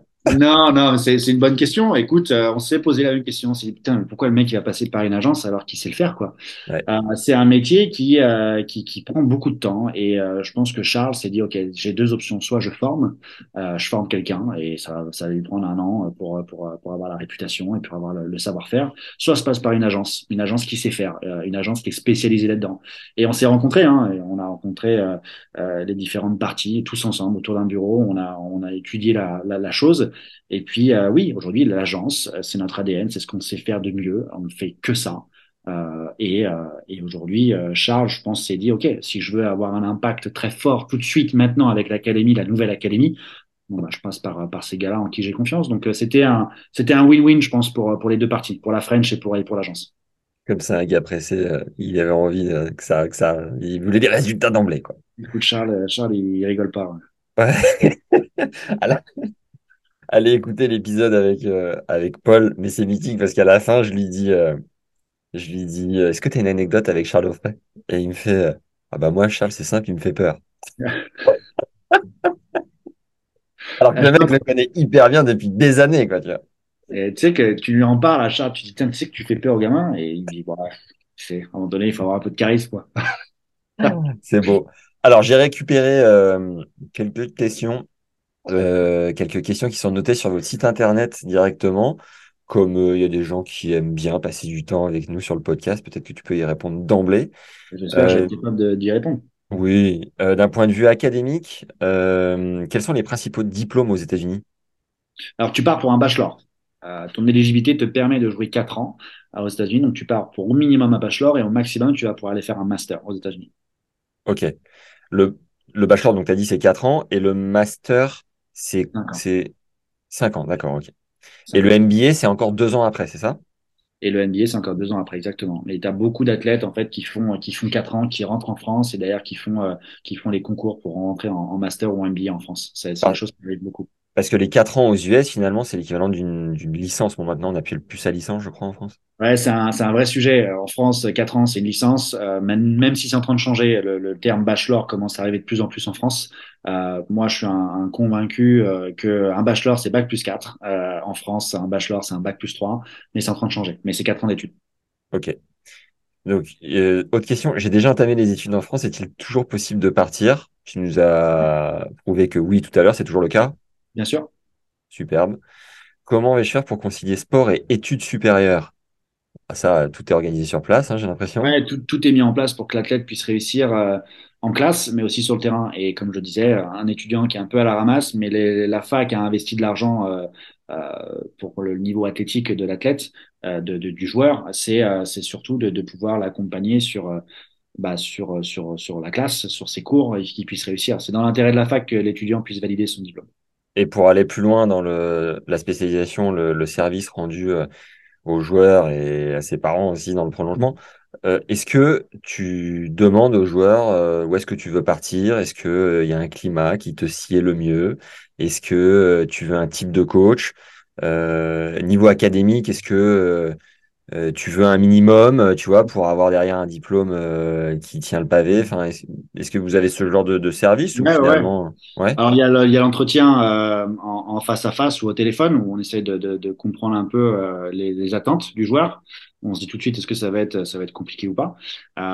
bien évidemment, on parle de l'académique, on parle des exigences, on parle de, du, du côté sportif. Il y a une question que je pose toujours en dernier, c'est la localisation, parce que je connais déjà la réponse. En fait, ils veulent tous aller en Floride, à Miami, au bord de la plage. C'est, c'est, pas ce qu'ils ont avec la Floride et, et Miami. Plus que de l'autre côté, côte ouest. Ouais, plus. Alors, t'en as ah toujours quelques-uns qui disent, ah, moi, je vais aller à LA, je veux, je vais aller, enfin, tu vois. Mais euh, en fait, les jeunes, c'est marrant s'ils sont dans un truc, ils se disent, tiens, je vais aux US, mais je vais un peu en vacances, quoi. Ouais. Les US, hein, tu vas vite comprendre, mon pote. Tu vas vite comprendre que c'est pas les vacances. Et ils sont tous omnibulés par la Floride, ce que je comprends. T'as plus, on, on est euh, en France, alors les Parisiens encore plus. On a un temps dégueulasse toute l'année, donc on se dit qu'on veut aller un peu au soleil, mais euh, mais ouais, on essaie de de, de de de pas faire en sorte que ça devienne tout de suite des caprices, et d'ouvrir aussi un peu leur leur mentalité par rapport à ça. Et les étudiants, enfin les, les joueurs, joueuses que tu as envoyés dans les universités les plus belles slash prestigieuses, c'est lesquelles ces mhm. universités? Écoute, on a envoyé, euh, on a envoyé des joueurs à, à Texas A&M où Arthur était, euh, qui est quand même euh, top top 15 business dans le pays, top 5 sport management, top top 15 pays en tennis, à Ole Miss, l'université de Mississippi, à Kentucky avec Cedric Kaufman, qui était numéro 2 de la nation l'année dernière, à Arkansas avec Andy Jackson, donc des universités quand même pas mal, très intéressantes. Michigan State, où académiquement c'est monstrueux. Euh, donc on a on a une, diversité d'universités dans différents États, mais euh, on, a envoyé des joueurs dans les dans les plus grosses facs, grosso modo.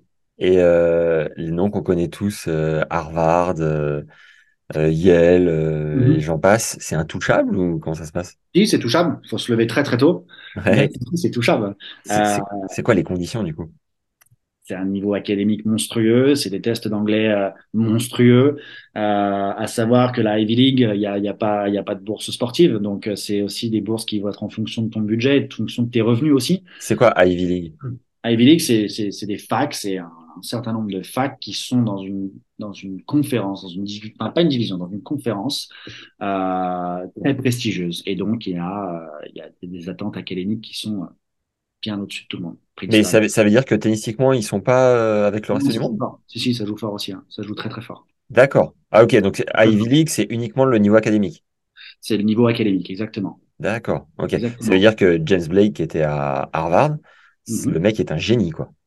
Bah, à l'école, euh, il touche, ouais. Ouais, ouais, il touche un peu. ouais. Ouais. En fait, ce qu'il faut savoir, c'est que ces écoles-là, elles ont des attentes académiques qui sont monstrueuses. Et pour un international, euh, de rentrer dans une école si prestigieuse, comme je le disais, il y a des conditions d'admission Many of us have those stubborn pounds that seem impossible to lose, no matter how good we eat or how hard we work out. My solution is PlushCare. PlushCare is a leading telehealth provider with doctors who are there for you day and night to partner with you in your weight loss journey. They can prescribe FDA-approved weight loss medications like Wagovi and Zepbound for those who qualify. Plus, they accept most insurance plans. To get started, visit plushcare.com slash weight loss. That's plushcare.com slash weight loss. Très élevées. Et il y a surtout un parcours pour pouvoir s'inscrire et être accepté où il faut s'y prendre bien plus, bien plus en avance que les autres. Bien Ouais. plus en avance. Et euh, les tests, euh, donc euh, tout à l'heure on a évoqué le TOEFL, qui est le test d'anglais, l'équivalence d'anglais. Il y a le SAT aussi. Mhm. Pareil, lorsque tu reçois un candidat, qu'est-ce que tu lui recommandes pour passer ces tests? Le timing, encore une fois, donne-nous toutes les clés pour être le plus efficace possible. Les tests, moi, je les impose euh, tous parce que euh, parce que je veux pas rentrer dans ce euh, dans ce débat de euh, bah écoute, on va négocier et puis tu vas passer que celui-ci. Euh, je considère que le projet US, il faut avoir les tests d'anglais pour y aller. Le SAT et le TOEFL. Euh, le SAT, grosso modo, un bac américain et le TOEFL, c'est un gros examen de de quatre heures, euh, expression écrite, expression orale, compréhension écrite, compréhension orale. On essaye de leur donner tous les tips, toutes les informations sur comment le bosser. On n'est pas prof d'anglais, donc on n'est pas là pour euh, bosser l'anglais avec eux. Par contre, on est là pour leur botter un peu les fesses sur bah, comment le faire, comment le préparer, euh, et surtout on leur met des deadlines. Euh, un joueur qui veut partir, si on prend aujourd'hui, on est au mois d'avril, qui veut partir en août 2024, donc dans euh, gros, enfin, dans, dans 16 mois, euh, on va imposer un premier jet de test au mois de décembre, le 31 décembre 2023. Euh, Ok. au plus tôt ils font les tests d'anglais, au plus tôt on a une vision sur leur capacité, sur leur niveau. S'ils se prennent un mur, bah, au moins on se dit qu'ils ont encore 6-8 mois devant eux pour le bosser, pour tirer les oreilles. Et puis si c'est validé, c'est dans la poche, bon, on n'en parle plus. Mais, euh, mais mon rôle, euh, et c'est surtout parce que j'ai bien foiré mon TOEFL euh, il y a, il y a plus de 10 ans, c'est d'être ultra exigeant là-dessus. On doit être exigeant avec eux parce que parce que sinon ils se prennent ils se prennent un mur et et et, et c'est aujourd'hui très compliqué d'aller en université américaine si t'as pas ton t'as pas tes examens d'anglais c'est impossible. Et c'est toujours les, les gros bouquins, les grosses bibles pour réviser, là, qu'on avait à l'époque, c'est les mêmes? La grosse bible avec la première page où t'as le CD. Oh la vache, oh, le euh, ouais. CD-ROM, les mecs ont pas Ah, renouvelé. Après, t'as, t'as, t'as toujours ces, maintenant, t'as pas mal de, de plateformes sur lesquelles tu peux bosser, mais le conseil qu'il faut donner, c'est, c'est aujourd'hui, c'est switcher son cerveau en anglais, c'est ton téléphone, ton, ton ordinateur, tout, en fait. Faire tout ton quotidien en anglais, lire les, les podcasts. D'ailleurs, tu devrais faire des podcasts en anglais, ça, ça permettrait aux jeunes de bosser. J'en fais quelques-uns, figure-toi, Antoine. Je te remercie de t'intéresser à mon Ah. travail. Excuse-moi. Non, mais, mais voilà, c'est, vraiment de switcher le cerveau des jeunes en anglais et qu'ils le comprennent parce que souvent, ils, ils, ils pensent que tu vas, tu vas réussir les tests d'anglais en bossant deux heures par semaine. Alors Ouais. mets dans l'œil. Et c'est vous qui réservez les dates, qui bouquez les dates en fonction d'où les étudiants habitent ou ils sont autonomes là-dessus? Alors, on aime les, on aime les, les athlètes autonomes. On adore ça même. Mais, euh, mais c'est pas trop le cas. Donc, on fait un peu tout pour eux. On les accompagne et puis on, on se log avec eux sur le site et puis on, on, on les inscrit pour eux. D'accord. Et euh, académiquement, en fonction de ta moyenne au bac et de tes notes au TOEFL et au Mhm. SAT, tu fais un savant mélange, c'est bien ça, et tu peux aller chercher combien de bourses en plus ou euh, comment ça marche? Enfin, est-ce qu'il y a un, un barème minimum, un seuil à avoir pour avoir, euh, j'en sais rien, X milliers d'euros en plus ou au contraire, euh, X milliers d'euros en moins? Non, il n'y a pas de barème. C'est vraiment du cas par cas. C'est en fonction de, c'est en fonction de chaque fac. Euh, Ok. t'as des facs où euh, t'as, t'as 1100, 1200 au SIT. euh, Ils sont Sur, sur 1006, hein, c'est ça? ici, c'est exactement. Ouais. Euh, t'as 1100 euh, ou 1200, ils sont en capacité de te donner euh, 15 000 dollars de bourse. C'est c'est un, un barème. C'est cette fac-là qui fait ça. Euh, la Floride impose le SIT. Le SIT. Si t'as pas le SIT euh, en Floride, tu rentres pas en Floride. Donc, donc c'est 800, si tu as plus de 800, tu l'as. 900. Euh, les jeunes vont nous écouter, donc euh, monte un peu la, la barre. Mais, euh, mais oui, euh, c'est vraiment du cas par cas en fonction de chaque fac, en fonction aussi du GPA, qui est la moyenne américaine, qui est sur 4.0. Euh, et au plus ton GPA est haut, au plus tu peux aussi aller prétendre à, à une bourse. Euh, tu as 3.2 GPA, bah, tu vas peut-être avoir 6 000, 3.5, 8 000, et euh, 3.8, et tu as peut-être euh, 12 ou 15 000 dollars de bourse. Mais le GPA, ça, c'est c'est d'une année sur l'autre une fois que tu es là-bas. Non, c'est ton dossier académique qu'on monte, euh, D'accord. troisième jusqu'à ta terminale plus ton bac, ça va faire une moyenne Ok. qu'on va, qu'on va donner. Et euh, si tu as une super moyenne, bah, tu peux prétendre à une belle bourse académique. Tous C'est les bulletins comptent, les gars. Ne relâchez pas les efforts. Non, jamais. Puis tu as des parents qui disent, bon, ok, on a 12 000 dollars de bourse, peut-être qu'on va avoir l'opportunité euh, de dingue, mais parce que le dossier scolaire, il est pas bon, bah, cette opportunité, elle va passer parce qu'on va passer d'une fac qui pouvait coûter 12 000, mais parce qu'il n'y a pas la bourse académique, bah, ça va coûter 22. C'est con, hein, mais ça, ça arrive souvent. Et t'avais eu combien, toi, au City? J'ai pas passé le SAT, moi, j'étais deux années de transfert. J'ai fait deux années d'école de commerce, donc parce que j'étais en transfert, j'avais pas, euh, j'avais pas le SAT d'imposer. Parce que je transférais les crédits déjà. Ok. Moi, une, sûrement pas eu une très très bonne note. hein. j'en ai une mignonne à te raconter, c'est que j'avais 860, un truc comme ça, vraiment râler pas crête. Et euh, la personne qui m'avait fait partir à l'époque m'avait conseillé de le repasser pour avoir plus de, de chance de mon côté. Mhm. Et là, je retourne, donc c'était à Boulogne, je crois, à l'école américaine de Saint-Cloud.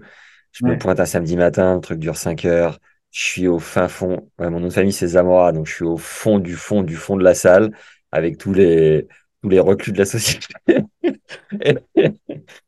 Et, je capte rien. En match, je suis vraiment une brêle. Et pourtant, je l'ai bossé le truc. Hein. Ma mère, trop mignonne, elle m'a offert des cours d'académia et tout. Franchement, euh, beau geste, qui m'a permis d'avoir la mention, euh, enfin, la moyenne déjà en maths au bac.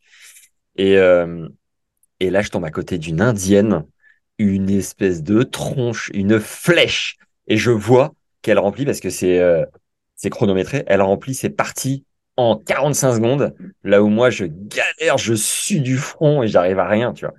Et au bout d'un moment, je la regarde, je fais, Eh, allez! Et, et en fait, elle mettait son capot de calculatrice sur ses réponses pour pas que je vois. Et au bout d'un énième regard insistant, elle décale son capot. Et là, je me dis magnifique. Sauf que c'est pas forcément. Il donne plusieurs euh, versions de tests. T'as Même test test. A, B, C, D. Et comme on était au fond de la classe, miracle, il restait que les versions B ou version A ou bref, on allait tous les mêmes, euh, tu vois, euh, les reclus là-bas. Et donc j'ai tout pompé sur elle pendant trois heures et demie, je pense absolument tout. Je me suis dit, euh, si j'ai tout décalé d'une ligne, je suis, je suis bleu. Et, euh, et en fait, le jour où je découvre les résultats, j'ouvre avec un peu de tension quand même la page, voilà, et j'ai eu genre euh, 1480 sur 1006. Et là, ma mère, je suis depuis la fierté de la famille. Donc, t'es en train de me flinguer mon job parce que les jeunes, ils vont écouter ça, ils vont dire super, on peut tricher au SIT. Surtout, ne trichez pas, ne faites pas ça chez vous. Mais là, pour le coup, ça a vraiment. Et je me souviens, j'ai ouvert mon Velux et j'ai vu le ciel bleu et je me suis dit, ah, les vacances peuvent commencer. Extraordinaire. J'aurais aimé pouvoir faire ça. J'ai dit ça à ma mère, genre dix ans après, tu vois, quand il y avait prescription. Mais bon, On a rigolé, j'espère. Ouais, ouais. Et d'un point de vue sportif, euh, à partir de quel classement est-ce que tu peux prétendre à une bourse complète, euh, qu'on soit un peu rassuré euh, si on est bon au tennis, quoi? Alors, une, une, une femme pourra prétendre à une bourse complète à partir de 1,6. À partir de 1,6, tu peux aller prétendre à une bourse complète. Parce qu'il y a beaucoup plus de bourses chez les femmes, comme il n'y a pas de, de football américain, il y a du budget qui se. Tu as 8 Se bourses dégage. chez les femmes et tu as 4,5 chez les hommes. Ouais. Euh, donc, une femme, gros, ouais, ouais, 1,6, tu peux partir euh, avec une full ride. Avec un garçon, tu peux partir en full ride à partir de zéro. Mais moi, j'ai des joueurs à, à moins 4, moins 15 qui payent. Euh, et ça, il faut bien en avoir conscience. Ça dépend surtout de la politique du coach. Est-ce que le coach décide de donner tout son argent à ses quatre premiers? Donc, euh, 1, 2, 3, 4, ils ont full scholarship. Par contre, il a plus un rond à donner à son numéro 5, 6, 7, 8, 9. Ou est-ce que justement, il sensibilise toute son équipe en disant, écoute, moi, je vais te donner 80%. 80%, 80%, 80%, et au moins il a un banc, il a une équipe derrière qui, qui, qui, qui tient la route. Et c'est là où les, les, bons coachs et les bons managers euh, sont capables de faire un peu bouger les chiffres en fonction des années euh, et faire payer parfois 5 000 la première année, 0 la deuxième, 0 la troisième et 10 000 la dernière. Et ben tu fais un, un, combiné de tout ça et le lycée ça vaut pas très cher. Mais euh, mais oui, dans ces classements-là, à partir de 0, 0 moins 2 chez un mec, tu peux aller prétendre. Après, ça dépend de quelle fac, quelle, quelle opportunité, quelle disponibilité aussi en, en termes de budget. Et donc, juste pour notre culture, c'est euh, le football américain. En fait, la, l'université dispose d'une enveloppe globale, j'ai l'impression, répartie sur tous les sports. Mm-hmm. Et le football américain est le, est le sport le plus euh, reconnu, donc qui, qui bouffe la feuille, clairement. Et comme je crois qu'il y a une centaine de mecs dans l'équipe de football américain, forcément, comme il n'y a pas l'équivalent chez les femmes au niveau du football américain, ça dégage du budget pour les filles, c'est bien ça?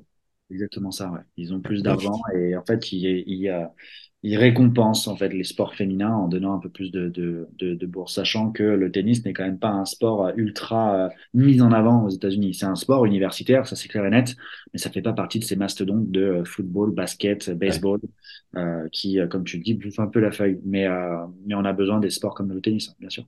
c'est pas les, les joueurs de tennis qui chopent le plus de filles. voilà. euh, Est-ce que, pareil, euh, question euh, culture, euh, dans le foot, euh, l'athlé, le golf, ou que sais-je, c'est beaucoup plus simple d'avoir de bonnes bourses par rapport au tennis? Non, non, non, c'est pas plus simple. Euh, tu vois, la, clé, c'est sur les temps. Euh, donc, euh, tu as, les temps nationaux, tu as les temps internationaux et, et, et c'est un peu comme le tennis. Quoi. Le tennis, on a un classement. La clé, c'est sur les temps. Le foot, c'est un peu différent. C'est bien évidemment, tu as la division dans laquelle tu joues. un mec qui est U19 NAS, qui joue en réserve de, de son club pro, bon, bah oui, clairement, il va avoir une opportunité de dingue parce que bah, il est déjà en centre de formation de, de, de, de, je sais pas moi de, de Lyon ou autre et oui il va avoir un, il va avoir un, un, profil beaucoup plus intéressant et beaucoup plus mis en lumière que les autres. Euh, mais après, les, les, joueurs de foot, c'est aussi leur performance, c'est aussi la vidéo, c'est toutes ces choses-là et c'est aussi notre expertise. Donc chaque sport a sa, a sa spécificité euh, et les coachs américains sur le tennis se basent quand même beaucoup sur tout ce qui est performance, classement français et le fameux classement maintenant UTR euh, qui est très important pour eux. Ah ben justement, précise-nous ce qu'est le classement UTR, s'il te plaît. Écoute, c'est le nouveau classement universel pour chaque joueur. Donc chaque chaque joueur, même en France, on en a tous un euh, qui euh, te qui te donne un classement à l'international euh, en fonction de tous tes résultats. Voilà, tous tes résultats français, internationaux, et il te donne un classement international. Et tu vois, je crois que tu, on peut regarder, mais je crois que Joko ou Rafa sont genre 15.6 quelque chose UTR et, euh, et un mec qui est à un 6-0 va être aux alentours de 11 UTR et ça descend un petit peu comme ça les, le, le, classement. Donc, ça n'a rien à voir avec le classement français, mais euh, tous les performances sont censées être euh, reprises de, du, du, du up du classement français euh, sur l'UTR. Ça existe depuis quand? Euh, c'est une bonne question, j'ai envie de dire euh, bien euh, bien 5 8 ans ouais, 5 5 8 ans tout dans le genre. OK. J'ai vu sur votre site que vous aviez 13 joueurs et joueuses qui ont été qui sont passés par Elite, qui ont fait tableau à Roland. Avant de me dire quelques noms, juste pour ne pas oublier cette question, vous faites aussi des détections. Maintenant, il y a des coachs qui voyagent en Europe pour venir rencontrer les les joueurs. Euh, il y a d'ailleurs euh, une journée de détection bientôt à la French Touch Academy euh, au Cap d'Agde. Est-ce que tu peux nous expliquer comment ça se passe, ça d'une part, ou alors d'autre part pour les joueurs qui ne font pas la, détection, comment on réalise une vidéo pour ensuite l'envoyer aux, aux coachs aux universités? Écoute, les, les détections, c'était, euh, on, a voulu s'inspirer de ce que de ce qu'ils font dans le foot, donc dans le soccer, euh, d'avoir d'avoir une journée de, de, sensibilisation où tu peux voir les joueurs euh, et il y a rien de mieux pour un pour, pour un agent de, de voir euh, ce qu'un joueur est capable de produire. Un classement, c'est une chose, mais de voir le joueur euh, comment il se comporte sur le terrain, c'en est une autre. Et on a eu on a eu cette idée de bah, de faire des, des journées de détection et parfois même des week-ends de détection où les joueurs viennent jouent en simple, en double et aussi vont avoir des tests d'anglais et ensuite des entretiens individuels avec nous où on va pouvoir euh, comprendre euh, qui ils sont. Et il y a surtout une c'est une, volonté de former et d'informer aussi les, les, jeunes et les parents surtout euh, sur sur ce projet US et qu'ils puissent rentrer à la maison avec un maximum d'informations plutôt que d'aller sur un site internet ou de recevoir un flyer. C'est de toucher vraiment de, de, des doigts le projet US sur une journée, sur un week-end. Et on a aussi bien évidemment aussi des, des, des, coachs qui viennent régulièrement en France. Et, et dès qu'on a des joueurs dans le pipe qui peuvent être intéressants, on les, on les propose aux, aux coachs. Et vous faites ça où, les, les week-ends dont tu parles? Écoute, on en a fait, on en a fait quelques-uns sur la région parisienne. Le dernier en date, on l'avait fait à Agnières, Agnières Azur, euh, club de tennis là-bas. Euh, on avait fait pas mal à Paris-Jean-Bouin et on va faire les prochains à la French Touch. Ok. Et comment les, les jeunes euh, vous connaissent? Bouche à oreille, Insta, site internet, comment vous faites? Alors c'est podcast. Euh, bah, écoute, euh, podcast, c'est surtout les podcasts. Ouais, forcément. Euh, non, c'est, euh, j'ai envie de dire principalement, euh, principalement du bouche à oreille. Euh, je vais dire un truc tout bête, mais le, le, monde du tennis est un tout petit monde. Tout le monde se connaît, ce qui peut être positif ou négatif, mais mais ouais, c'est surtout du bouche à oreille. Après, il y a forcément une part de recrutement où on est aussi sur les tournois, où on se montre, mais mais on n'a jamais été vraiment trop dans l'objectif d'aller harceler les jeunes sur les réseaux sociaux, à, à envoyer du message en disant tu veux signer? Encore une fois, on est plus dans la démarche de, s'intéresser à l'athlète et, de comprendre qui il est et d'avoir une relation de confiance avec lui plutôt que d'envoyer des messages de, euh, de, commerco sur, les réseaux, c'est pas forcément l'envie. Et, euh, aussi, on a des coachs avec qui on bosse, l'académie avec qui on bosse, euh, avec la French Touch, bien évidemment. Euh, on a cette visibilité et toutes les actions qu'on fait, les détections, les voyages, euh, cette communication, les réseaux, c'est tellement important. Euh, Instagram, c'est d'ailleurs assez dingue comme c'est si important aujourd'hui, mais euh, on a cette visibilité aussi sur les réseaux. Ok. Euh, je, je, pensais à autre chose pendant que tu parlais, mais c'est sorti. Du coup, les 13 euh, tableaux de Roland qui sont passés par Elite, t'as des, t'en as en tête un peu? Passés par Elite qui ont fait tableau Roland. Alors, je sais pas si tu as vu ça sur notre site internet. Ouais. Mais, Propagande sais pas, il faut, je vais vérifier ça, ça m'intéresse. Ouais. Euh, mais euh, non, on a, on a, oui, on a des joueurs qu'on fait, qu'on fait Roland Junior. Alors là, aujourd'hui, c'est très simple. Hein. Euh, ça fait cinq ans que le département tennis, il a, il a ouvert, il a réouvert entre guillemets. Donc, on arrive sur la fin des joueurs qui sont partis sur la première année. Euh, donc non, pas de joueurs qui sont passés par nous et qui sont à Roland. Maintenant, ah. le nombre de joueurs euh, qui passent par les universités américaines et qui sont dans les grands chelems chaque année, c'est assez ridicule le nombre, comme le nombre augmente quoi. C'est aujourd'hui euh, c'est 15 à 20 des joueurs qui sont dans le top 250 hommes et femmes qui sortent des universités américaines. Enfin, c'est juste monstrueux cette stat. Wow, incroyable. Ah oui, la question que je voulais te poser juste avant, c'est euh, euh, la majeure partie des gens que vous faites partir. Euh, est-ce que c'est post-bac ou est-ce que c'est un an après le bac, deux ans après le bac? C'est quoi le, le, parcours le plus classique ou celui que tu recommandes toi? C'est principalement après le bac. Euh, moi, je pense que c'est de partir après le bac. C'est vrai qu'en tennis, il y a, y a, un peu cette nouvelle mode de se donner un an supplémentaire. Où on a envie vraiment de se prouver qu'on peut avoir euh, un, deux, trois classements supplémentaires. C'est vrai que le jeu en vaut la chandelle. Si tu pars en étant moins 4 ou à, un 6, bah, c'est quand même pas les mêmes opportunités. Ouais. Donc, il y a beaucoup de joueurs de tennis qui font un, un, BTS ou qui font une année universitaire après le, après le bac pour avoir un meilleur profil. Mais majoritairement, on, quand même, on conseille euh, que les jeunes puissent partir après le, après le bac. C'est quand même mieux. Ils vont avoir quatre ans sur place. Si tu fais un an ou deux d'études supérieures en France, bah, tu as forcément une, une expérience aux US qui est un peu moins longue était forcément un petit peu moins intéressant pour les coachs parce que bah, tu vas rester moins longtemps dans l'équipe, euh, tu investis de l'argent pour un joueur qui va avoir moins d'impact euh, sur le temps et, et, ça, il faut prendre tous ces éléments, euh, tous ces éléments en considération. Après coup, tu t'es dit, euh, toi, que tu aurais peut-être dû partir un peu plus tôt? Carrément, ouais. Ah ouais. Peur. Je vais pas, je vais pas mentir, j'avais complètement peur. Ah ouais. Ah, t'avais peur, d'accord. Bah, oh bah alors, Antoine? Faut dire au revoir à tes parents. Tu caches bien ton jeu non, ben, c'est pas simple de partir. Euh, tu prends l'avion. Euh, en plus, tu as un niveau d'anglais qui, qui, qui, qui, qui, qui, ressemble à rien. Et puis, tu pars et ouais, tu es, à l'inconnu, quoi. Donc, ouais. euh, pose plein de questions. Quand tu as le bac, qu'est-ce que je fais? Je passe mon DE, je vais en école de commerce, je commence à te bosser. Et puis, euh, moi, j'étais pas du tout scolaire. Et je le suis, entre guillemets, un petit peu devenu après. Mais euh, et puis, euh, ouais, tu prends la, la, solution de facilité. Moi, j'ai fait une école de commerce et, et puis après, au bout de deux ans, on m'a un peu botté les fesses en disant, allez, vas-y, quoi. Putain, tu vas le regretter. Et puis, putain, ouais. j'aurais dû faire quatre ans. Carrément, ouais. j'aurais dû. Parce que, voilà, pour l'avoir fait, moi non plus, je suis pas très scolaire. Hein. J'ai fait un bac à l'époque le plus simple possible, STG, pour justement me donner. 450 au SAT, quand même, t'es super scolaire. bah, je suis une machine. Mais euh, non, non, c'est pas trop mon truc. Et en fait, j'ai préparé le, les examens en parallèle du bac, mais bon, un bac STG, hein, on, va le, on va le repréciser, c'est important. Parce que, pareil, je m'étais dit, euh, je me laisse cette année-là pour beaucoup matcher, monter. Et euh, le, le TOEFL, pour le coup, je l'avais repassé, je m'étais mis en mode commando et j'avais eu 80, je crois, un truc comme ça. Donc ça allait. Même si en arrivant là-bas, c'était pas Jojo, bah au moins, franchement, l'année du bac, elle est exploitable.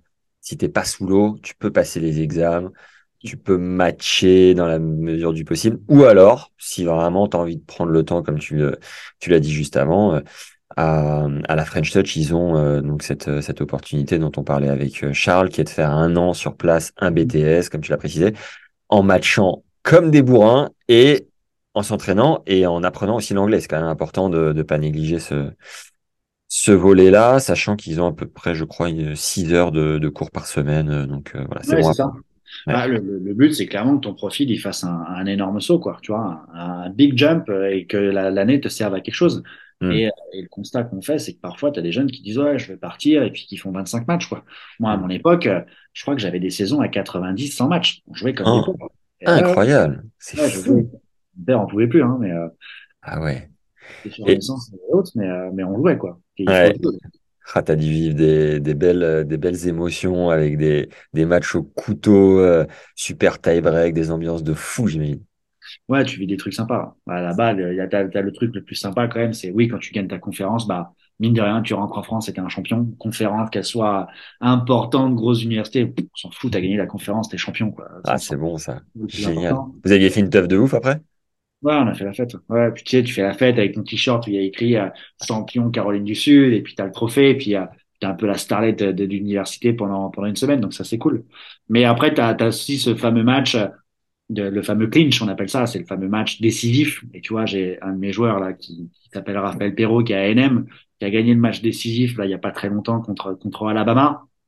Wow. Hein, tu vois, il tombe par terre au sol, il y a des vidéos de dingue, les mecs arrivent sur lui et et ouais, tu fais, tu fais ce sport universitaire, euh, tu, tu joues le college tennis pour ces émotions-là, pour les gars, pour, euh, pour mouiller dans, dans le troisième à 5-5, et là, ça avance plus du tout au service, mais putain, quand tu gagnes, c'est, c'est fou, quoi.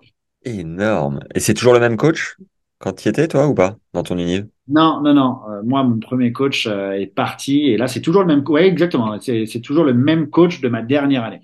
D'accord. T'as gardé contact? J'ai gardé compte. Bah écoute, je, je lui mets des joueurs chaque année. ouais, j'ai gardé compte. Incroyable. C'est beau ça. La boucle, la boucle est bien bouclée. Ferguson, tu vois. Énorme. Euh, les autres questions que j'avais notées, euh, quelles sont les différentes ligues universitaires américaines? On y a répondu. J'ai entendu parler d'éligibilité NCAA. Qu'est-ce que ça veut dire en trois mots? En trois mots. C'est impossible en trois mots. C'est impossible en trois mots. Non, l'éligibilité, c'est grosso modo l'autorisation de jouer, d'être clear euh, auprès de la NCA. Il y a énormément de règles. Euh, il y a tout le scolaire. Il faut avoir, un, faut être un bon étudiant pour être éligible scolairement. Euh, il faut aussi athlétiquement ne pas avoir gagné trop d'argent, ne pas avoir été considéré comme un pro. Il y a beaucoup de règles. Ne pas avoir eu de pro dans ta scolarité. les redoublements sont très mal vus. il y a énormément de règles sur l'éligibilité et en, en, quoi ça consiste. Mais, si tu as gagné trop d'argent, c'est à partir de combien que tu es plus éligible? Euh, je crois qu'aujourd'hui, c'est un peu au-dessus de 10 000, 10 000, 10 000 euros. Ah ouais, donc c'est pas beaucoup, ouais. Ok. Mais attention, ouais, pareil, sur la partie contractuelle, tu n'as pas le droit d'avoir eu trop de contrats, t'as pas eu, en fait, il faut faire attention à la visibilité. D'accord. Euh, on a des jeunes euh, qui ont été dans les meilleurs français, qui étaient euh, pris en charge par, par des agents, par la Fédé et autres. Il faut faire très attention avec tout ce qui est contrat, tout ce qui a été euh, publicité et autres euh, sur, sur eux parce que bah, ça peut être vu, ça peut être visible et euh, il y a plein de joueurs qu'on connaît qui n'ont pas été éligibles à cause de ça parce qu'ils ont eu des contrats plus jeunes où ils ont touché de l'argent et, et c'est mal vu. Mais c'est pas, ils sont pas en train de se relâcher un peu là-dessus justement? Il y a pas des règles, il y a des règles qui sont passées récemment. Ouais. C'est pour ça que maintenant tu peux prendre de l'argent. Avant c'était tolérance zéro. Maintenant il y a, il y a cette possibilité de toucher de l'argent, il y a cette possibilité maintenant de gagner de l'argent via son image aux États-Unis, ce qui est un, un vrai game changer. Euh, il y, a, y, a, y, a, vraiment une volonté de la NCA d'aujourd'hui d'ouvrir un peu les, les, valves pour que le tennis, qui aujourd'hui n'est plus vraiment pour les meilleurs un sport amateur, il y a des pros. Hein, quand on voit un Ben Shelton qui sort, le mec il est euh, top 50 euh, six mois après, il y a quand même un, un, vrai niveau quoi. Donc euh, aujourd'hui on ouvre un peu les valves et la NCA veut que les joueurs amateurs là-bas puissent devenir plus côté professionnel très rapidement. Euh, Ai-je des chances de devenir euh, professionnel après l'université Tu viens d'y répondre, merci. Est-ce que tu penses que ça va aller croissant? Tu disais qu'il y avait de plus en plus de, de niveaux et de joueurs qui vont dans les unives. Donc, euh, c'est quoi? C'est que euh, les joueurs arrivent un chouïa plus tard sur le circuit et veulent se rassurer avec un bagage. C'est quoi le parti pris? Écoute, aujourd'hui, si tu regardes la, la moyenne, la moyenne de, de, des joueurs sur le sur la TP, je crois que c'est 24 ou 25 ans. Donc tu vois, c'est d'entrée d'entrée sur la TV. Non, non, non, sur, dans le top 100. Si tu regardes le, D'accord l'âge moyen du top 100 aujourd'hui, ou quand tu arrives, euh, c'est, c'est grosso modo 24-25 ans. Les mecs qui partent en université américaine, les, les joueurs, euh, ils arrivent, ils ont 21 ans, ils sont diplômés, ils ont 21 ans. Tu peux même arrêter un petit peu avant et t'arranger avec ta fac pour aller peut-être plus tôt si tu es prêt. Euh, mais oui, ce que je pense aujourd'hui que l'université et ce, cette mode aujourd'hui va, va continuer et va aller euh, euh, crescendo, ouais carrément. Aujourd'hui, c'est je pense, c'est moi qui, qui pense ça, mais euh, je pense qu'aujourd'hui, c'est la meilleure opportunité pour un athlète, un tennisman ou une tenniswoman de partir en université américaine. Tes, tes études sont financées, tu t'assures un backup, tu t'assures un plan B et un plan C. Demain, il t'arrive quoi que ce soit, tu es sur le circuit. Déjà, ça coûte un, un blé monstrueux d'être sur le, sur le circuit. Ça coûte 50, 80 000 dollars annuels. Euh, si en plus tu n'y arrives pas et qu'un jour tu te fais une blessure et que tu as 22, 23 ans et que tu n'as pas d'études, bah, tu fais un job un peu par défaut et c'est dommage. Hmm. Que comprend une bourse? Que comprend une bourse? Une bourse comprend euh, les frais, les frais de scolarité, de nourriture, de logement, euh, de nourriture, logement, euh, l'assurance, le tennis. Tout est pris en charge lorsque une, lorsque tu as une bourse complète, elle te prend tout en charge. Et tu confirmes, plus, meilleur t'es, plus tu peux négocier. C'est-à-dire, tu peux même négocier une bagnole, tu peux négocier. Euh... Maintenant, je crois qu'on paye plus les livres. Paul me disait que c'était tout en ligne. À l'époque, ça coûtait une blinde. Est-ce que c'est toujours le cas? Les livres peuvent être dans, dans la bourse. La bagnole, euh, non, euh, ça je sais pas. Euh, ah bah moi il y avait un mec dans mon unif qui avait une ouais. ouais. Alors ce qu'ils peuvent faire aujourd'hui et c'est ce qui se passe, c'est qu'il y a des conférences qui donnent un peu plus d'argent dans la bourse. C'est pas de l'argent qui est considéré comme l'argent de poche, c'est de l'argent qui est considéré comme combler les dépenses qu'un athlète peut avoir sur place. Et tu vois, Paul Collin dans, dans sa fac, ils ont un, un, chèque entre 3 à 6 000 dollars annuels. Ouais pour euh, supporter ces dépenses qu'ils peuvent avoir. Donc c'est, oui, sur le papier, considéré un peu comme de l'argent de poche, mais c'est censé euh, payer et financer des, des frais supplémentaires qu'ils ont. Donc tu vois, cet argent-là, ils l'utilisent un peu comme ils veulent. Soit ils sont, ils sont smart ils l'utilisent pour aller sur le circuit ou faire des tournois, soit ils l'utilisent pour payer leur billet d'avion pour rentrer. Mais, euh, mais une bourse... Des tournées, des tournées dans la boîte du coin. Des tournées dans la boîte du coin, ça, ouais. Ça, ça c'est smart, ça, Paul. c'est smart, ouais, ça ne m'étonnerait pas de Paul, tiens. Oh, le tir facile à Paul. euh, ok, je comprends mieux. Et les livres, du coup, maintenant, c'est plus payant? Euh, Ça coûte une blinde, les livres US. D'ailleurs, c'est ridicule. Mais, euh, mais pour certains, c'est pris, dans, pris dans la bourse. Ou alors maintenant tu peux avoir les fameux e-books, tu peux aussi te faire louer le book, le, le livre pardon sur sur Amazon. Enfin, tu as plein de possibilités aujourd'hui pour réduire les coûts pour un étudiant plutôt que de faire euh, l'étudiant lambda de, de prendre le bouquin de l'acheter neuf, tu as des bouquins qui coûtent 350 balles quoi. Ouais. Et euh, ça coûte vachement cher donc euh, il faut faire il faut trouver des moyens. Est-ce que je peux perdre la bourse en cours d'année? Pas en cours d'année non. D'accord. À la fin de l'année oui. Alors, cas, cas, euh, cas spécial, est-ce que tu as des, des joueurs qui ont fait de grosses conneries là-bas et qui se sont fait virer de l'université, par exemple, ou de l'équipe de tennis Ouais. ouais Quel ouais. type de conneries On veut savoir? Bon, des conneries euh, toutes bêtes, mais, euh, mais d'aller fumer autre chose qu'une cigarette euh, dans sa chambre ou autre, euh, bah oui, forcément, il n'y a, y a pas le droit, il y a tolérance zéro. Quoi. Es un et après, c'est quoi? C'est test antidopage ou t'es fait prendre par le surveillant du coin? Les deux, ouais, ouais, test antidopage. Il s'est fait prendre par, euh, je sais plus, c'est par le coach ou par le surveillant ou par la, la sécurité qui était dans l'immeuble et, et puis c'est renvoyé immédiat. Et il euh, y a beaucoup de tests? Euh, ça, ça c'est aléatoire, ça tombe. Alors plus ton université est grosse et plus la conférence est grosse et plus il y a de la visibilité sur l'université, plus tu peux te faire tester, bien sûr. Et tu as eu beaucoup de joueurs qui se sont fait éjecter? Non, pas beaucoup. Non, non. En vrai, on essaye vraiment d'être, euh, j'ai envie de dire un peu fraternel, paternel avec eux, en leur, en leur faisant aussi un peu peur. On a aussi euh, cette volonté, lorsqu'ils viennent à Paris pour le visa américain, de recevoir aussi là, les familles. Euh, et c'est aussi un peu le, le dernier rendez-vous avant départ. Et on est aussi là pour euh, leur mettre un peu des petits warnings. On fait pas n'importe quoi aux États-Unis, on est des étrangers. Mmh. Euh, on a un visa, on est des étudiants avec une bourse. Et euh, c'est aussi notre rôle de, bah, de les conseiller sur la culture, sur ce qu'on peut faire, pas faire. Euh, et, et, ça, c'est notre job. C'est plus un peu des, des, conseils. Après, ils en font ce qu'ils veulent, mais, mais on fait pas n'importe quoi sur un campus universitaire. Et à contrario, bon, ça fait cinq ans que tu fais ce métier, donc tu n'en as pas forcément qui sont euh, pères de famille euh, et PDG de grosses sociétés, mais est-ce que tu as un ou deux beaux parcours euh, post-US sympas à, à, relayer? De joueurs que j'ai envoyés? Ouais, qui ont euh, de beaux jobs ou euh, en train de, de bien marcher sur le circuit euh, ou un mix des deux, je sais pas. Alors, écoute, pas pas moi spécialement, parce que comme je te le disais, on est on est justement dans les dernières années là de, de joueurs qui ont commencé à partir. Maintenant, oui, on a des parcours de dingue sur l'agence, euh, des, des, des profils qui sont partis. Euh, euh, de, de- des mecs qui venaient de, de fin fond de la cité avec un, un background euh, absolument dégueulasse, qui aujourd'hui travaillent dans les plus grosses banques américaines.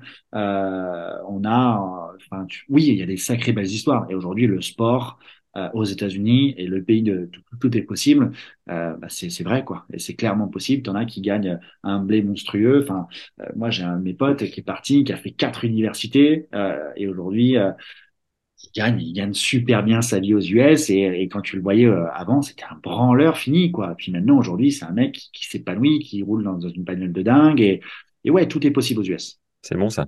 Comme tu connais bien le, l'envers du décor là-bas, euh, en moyenne, de combien sont les budgets euh, tennis pour les universités et de combien sont les salaires des coachs? Oula, c'est, je dois répondre à tout ça? Ouais, Écoute, euh, alors le- le- les budgets pour les plus grosses universités, on est, on avoisine le budget annuel d'une université. Ça comprend pas que la bourse, ça comprend l'enveloppe qu'il a pour financer toute la saison. On est sur sur des budgets à plus d'un million de dollars.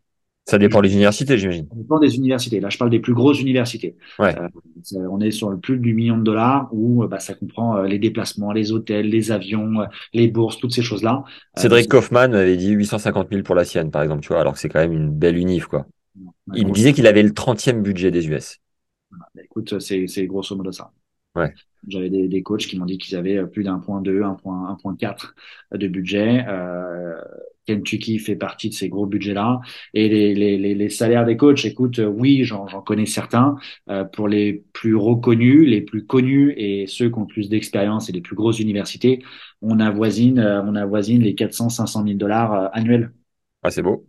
Ouais, c'est des c'est des beaux salaires pour pour des pour un sport comme le tennis. Après, comparé au football, Ouais. au basketball où tu es à pour certains à plus de 10 millions de dollars annuels, euh, Wow. c'est rien du tout. Mais euh, mais encore une fois, c'est la démesure, c'est le sport universitaire et et, et c'est incroyable les moyens qu'ils sont capables de mettre pour euh, pour le sport US. Et les droits télé là-bas, c'est rediffusé sur quoi? ESPN, le tennis? Tennis Channel? Euh, la semaine dernière, il y avait encore March Madness qui était la les finales. euh, la phase finale de, de, de, de basketball et ouais c'est retransmis à la télé sur ESPN sur toutes les chaînes et Mais, mais le tennis? Alors le tennis, est-ce que c'est sur ESPN? Euh, je, je sais même pas si c'est sur ESPN, mais oui, c'est retransmis sur sur certaines chaînes télé. euh, tennis, euh, je crois même que ça doit être Tennis TV, je crois, aux US sur les, les finales de, de, de NCAA. Et tu penses que le pickleball va, va devenir sport universitaire, comme c'est un phénomène euh, incroyable là-bas? Euh, non, je pense que ça a aucune chance. Pourquoi? Parce que euh, de là à ce que ça passe un sport universitaire, ça serait une, une révolution. Un sport qui arrive dans, dans la NCAA, c'est euh, ça prend des années et des années. Alors oui, c'est révolutionnaire, euh, mais c'est quand même très branché US. Et quand je vois euh, l'explosion du paddle dans le monde par rapport au pickleball, euh, c'est quand même, je pense, un impact beaucoup plus fort. Encore une fois, c'est peut-être ma, ma, ma vision de la chose, mais euh, Donc le paddle a plus de chances de devenir sport US. universitaire, très, enfin, j'adorerais que le paddle devienne sport universitaire. J'adorerais. Est-ce que ça le deviendra un jour? Je sais pas, j'en doute. Honnêtement, j'en doute. C'est Ok. des sports qui sont là depuis, euh, depuis des années et des années, et pour que ça change, euh, c'est, compliqué, quoi. D'accord. Bon, il reste 4-5 questions, et puis après, euh, on a bientôt fini, je te rassure. Est-ce que mon diplôme américain sera rec- reconnu à l'étranger? Oui. Ouais, il sera reconnu. Ils sont pas tous, euh, ils ont pas tous la même équivalence quand tu rentres en France, parce que typiquement la médecine américaine est, différente de la médecine française. Euh, pareil pour l'éducation, pour le droit et autres. Mais euh, oui, tous les diplômes euh, sont valables. Aucun diplôme n'est caduque. Euh, après, il faut peut-être se faire certifier, valider, refaire une ou deux années en France quand tu reviens avec ton diplôme. Et en revanche, le permis de conduire, je crois que ça dépend de l'État, mais il n'est pas forcément valable en France, hein, c'est bien ça? Quand tu le passes là-bas. Ouais, il y a beaucoup qui l'ont passé. Tu vois, typiquement Hortense, elle a un, elle a un permis américain. Voilà, elle ne s'est pas Va- passé. Ouais, t'as certains États qui sont Ouais. valables en France slash Europe, mais par exemple la Floride, je crois que c'est pas valable. J'avoue, je sais même pas sur les, Ouais, les ouais, spécificités il me du semble. départ- enfin, département État. Mais euh, le permis, il est très facile à avoir aux US. Je Ouais. deux heures, même pas. Euh, mais après, en France, il faut faire cette, cette équivalence, ce switch. Je dis, Hortense, elle l'a fait. Elle n'a pas le permis français, elle a le permis américain. Elle conduit nickel, quoi. Et elle l'a passé au Et ça, ça coûte 100 dollars, c'est incroyable. Est-ce qu'il y a une équivalence pour les études de médecine, kiné et droit? Les équivalences, ouais, c'est ce que je disais tout à l'heure, c'est que c'est très problématique euh, de. Enfin, c'est pas problématique, c'est compliqué pour un étudiant qui va aller faire kiné ou médecine aux États-Unis qui veut rentrer en France. Il faut, et c'est très simple, on l'a fait à plusieurs reprises, contacter l'agence nationale des ostéos, des kinés ou, ou, autres, et, et c'est tout simplement leur dire voilà, je vais passer tel crédit, je vais passer telle classe, et souvent le message c'est bah, quand vous rentrez en France, vous ne pourrez pas exercer tout de suite en quatrième ou en cinquième année, il va falloir refaire une ou deux années euh, pour parce que certains modules ne seront pas validés parce que c'est des modules qui sont différents. Et euh, 80% des, des jeunes que vous envoyez font quoi? Business administration et management du sport ou pas? Ouais, c'est à peu près ça. Business, management, finance, marketing, sport management. Ouais, C'est vraiment ces, ces matières-là, ces, ces majors qui sont choisis. d'accord. Et il y en a quand même euh, qui font le major euh, médecine, euh, kiné ou droit. Ouais, t'en as, ouais. Ah, Ouais, c'est chouette. as. Mais ils l'ont pas, parce qu'ils ont, euh, ils ont cette volonté aussi. Moi, j'ai des jeunes qui viennent, qui me disent, euh, devant leurs parents, moi, je vais rester aux US. Ah fous que ça soit reconnu, ouais, je veux rester aux US. Je veux bosser aux Ah, US. C'est wow. fantastique.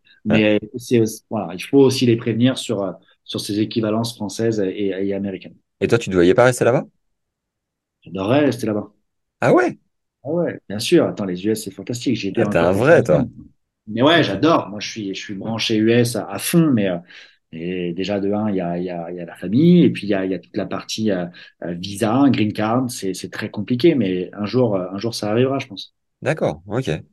Ouais, comme quoi, tu vois, moi, je me serais pas du tout vu vivre là-bas. Ah ouais, franchement, le, le, le charme à la française me manquait trop. Vraiment. C'est ouais, la, la, la mer et le bruit des vagues qui te manquaient un peu, non? Ben non, parce que je suis dans le Pays Basque depuis trois ans, mais euh, non, le côté euh, highway avec des, avec des fast-food de chaque côté, euh, trop. Moi, je Alors, a ça des trucs, trop. il y a des trucs qui sont pas sexy, c'est sûr, mais tu Ouais, vois, euh, moi, j'étais persuadé que j'allais bosser un jour dans le sport, et c'est vrai que le pays aujourd'hui dans le monde qui est, si tu veux bosser dans le sport, c'est les US, quoi. Et moi, j'en étais convaincu. Alors, c'est vrai qu'il y a beaucoup de, de points négatifs sur les US, pure et haute, et, et ça, c'est un autre sujet, mais, mais ouais, moi, j'ai toujours été très branché sur ça, quoi. Et puis, tout est possible. Euh, quelles sont mes responsabilités vis-à-vis de l'université? Si je pars? Euh, les responsabilités vis-à-vis de l'université, bah, c'est euh, euh, le minimum, c'est de valider ses classes et d'aller à Ouais, l'entraînement tous les jours. On te demande pas de gagner tous tes matchs, mais c'est de te donner à 110% tous les jours et pas à 90%, mais vraiment à 110% tous les jours.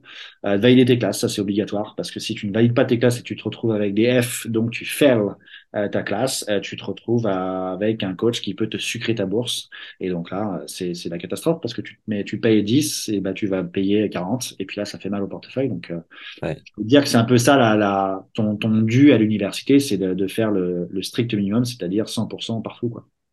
Et euh, juste pour rappel, du coup, les notes, c'est entre A, B, C, D, E et F, euh, fail. Voilà. Et un euh, après de 4.0. j'avais eu un magnifique D en maths et j'étais allé voir la prof en lui disant Bonjour madame, euh, voilà, euh, je suis dans l'équipe de tennis. Est-ce qu'éventuellement euh, je pourrais avoir un C minimum à la place d'un D pour euh, valider cette classe? Et non. Ok, merci. Ouais. Next. Moi, moi, je l'ai fait un paquet de fois, ça, et en vrai, euh, avec la grosse différence de la France, c'est que tu vas voir les profs, tu leur dis que tu es un athlète, et, ouais, ils te donnent un devoir supplémentaire pour te rattraper. Moi, j'avais le numéro de mes profs par, message, et parfois, je leur envoyais un message à 21h, quoi. Ah ouais, génial. J'avais un prof euh, en anglais euh, qui était hyper euh, conciliant parce que j'écrivais des essais mais qui voulaient rien dire. Et le mec me mettait un A d'office parce qu'il savait que j'étais joueur de tennis. Mais non, la, dame des maths, c'était pas son truc. Elle était plus lacrosse ou softball, j'en sais rien, mais sport fantastique que tu découvres aux US. Ah oui, fantastique, oui. Oui, oui. Suis-je couvert par une assurance aux USA? Ouais, exactement. Tu es, obligé d'avoir l'assurance de l'université. Tu ne pourras pas jouer et tu ne seras très probablement pas euh, clear auprès de l'université si tu n'as pas ton assurance étudiante. Alors, est-ce qu'elle est payée par la fac ou est-ce que c'est toi qui dois la payer? Et en plus de ça, on conseille souvent d'aller prendre une assurance supplémentaire. D'accord. Euh, soit on prévient la mutuelle française, soit on peut en prendre une privée en plus. Et c'est vraiment pour s'assurer euh, que euh, s'il y a quoi que ce soit, euh, il n'y aura aucun problème. Ça coûte combien en moyenne? Une assurance privée? Ouais, L'assurance de la fac, en général, elle est à peu près entre 500 et 700 dollars par semestre. Donc, tu vois, entre euh, 1000 et 1400. Et, euh, et l'assurance privée, si tu en prends une, bah, tu peux en trouver une à allez, 300 et 600 euros annuels, quoi. Même chose pour les billets d'avion, euh, ça peut être payé par l'université ou alors à tes frais perso, c'est ça? Ouais, c'est un, sujet un peu touchy. On, on c'est pas trop, euh, on doit pas trop dire que les certaines universités peuvent le payer. C'est pas trop autorisé. Euh, mais certaines facs arrivent à faire passer des billets euh, via la bourse. ouais. D'ailleurs, Paul nous a raconté que sa fac l'avait fait venir euh, pour visiter quatre jours, tout frais payé. Est-ce que c'est quelque chose de rare ou ça se faisait euh, Non, non, régulièrement? non. Écoute, le, le process de Paul était très simple. Euh, il était à l'académie dans le sud. Il y a euh, Rodic, euh, qui euh, j'étais en John contact. Roddick, le frère d'Andy. John Roddick, le, le frère d'Andy Roddick. Et euh, on a beaucoup échangé. Et John m'a fait confiance. Il est venu en France et puis il voulait s'assurer avant de, que Paul n'était pas un touriste. Donc il est venu, il a pris l'avion et euh, il lui a offert cette bourse. Et après, il lui a dit, écoute, je veux que tu viennes faire une visite. Je veux que tu viennes sur place. Donc il lui a payé un billet d'avion aller-retour. Et il lui a fait pendant quatre jours et donc 48 heures d'official visit où tout était payé par la fac pour qu'il puisse aller là-bas et s'assurer que c'était le bon endroit pour lui. Magnifique. Et que se passe-t-il à l'inverse si l'université ne, ne plaît pas aux joueurs ou à la joueuse? Euh, il prévient son agent et puis on continue la recherche. Mais euh, oui, donc ça, c'est dans le cas de figure où t'es pas encore parti. C'est dans le cas de figure où t'es pas encore parti. Après, dans le cas de figure où t'es parti et pour X ou Y raison, ça se passe pas forcément très bien. Ou alors, à l'instar, t'as envie d'aller voir autre chose parce que t'as tout pété, t'as droit à un transfert dans ta carrière. Donc, Mm. tu t'as le droit d'aller te faire un transfert et d'aller Avant la troisième année.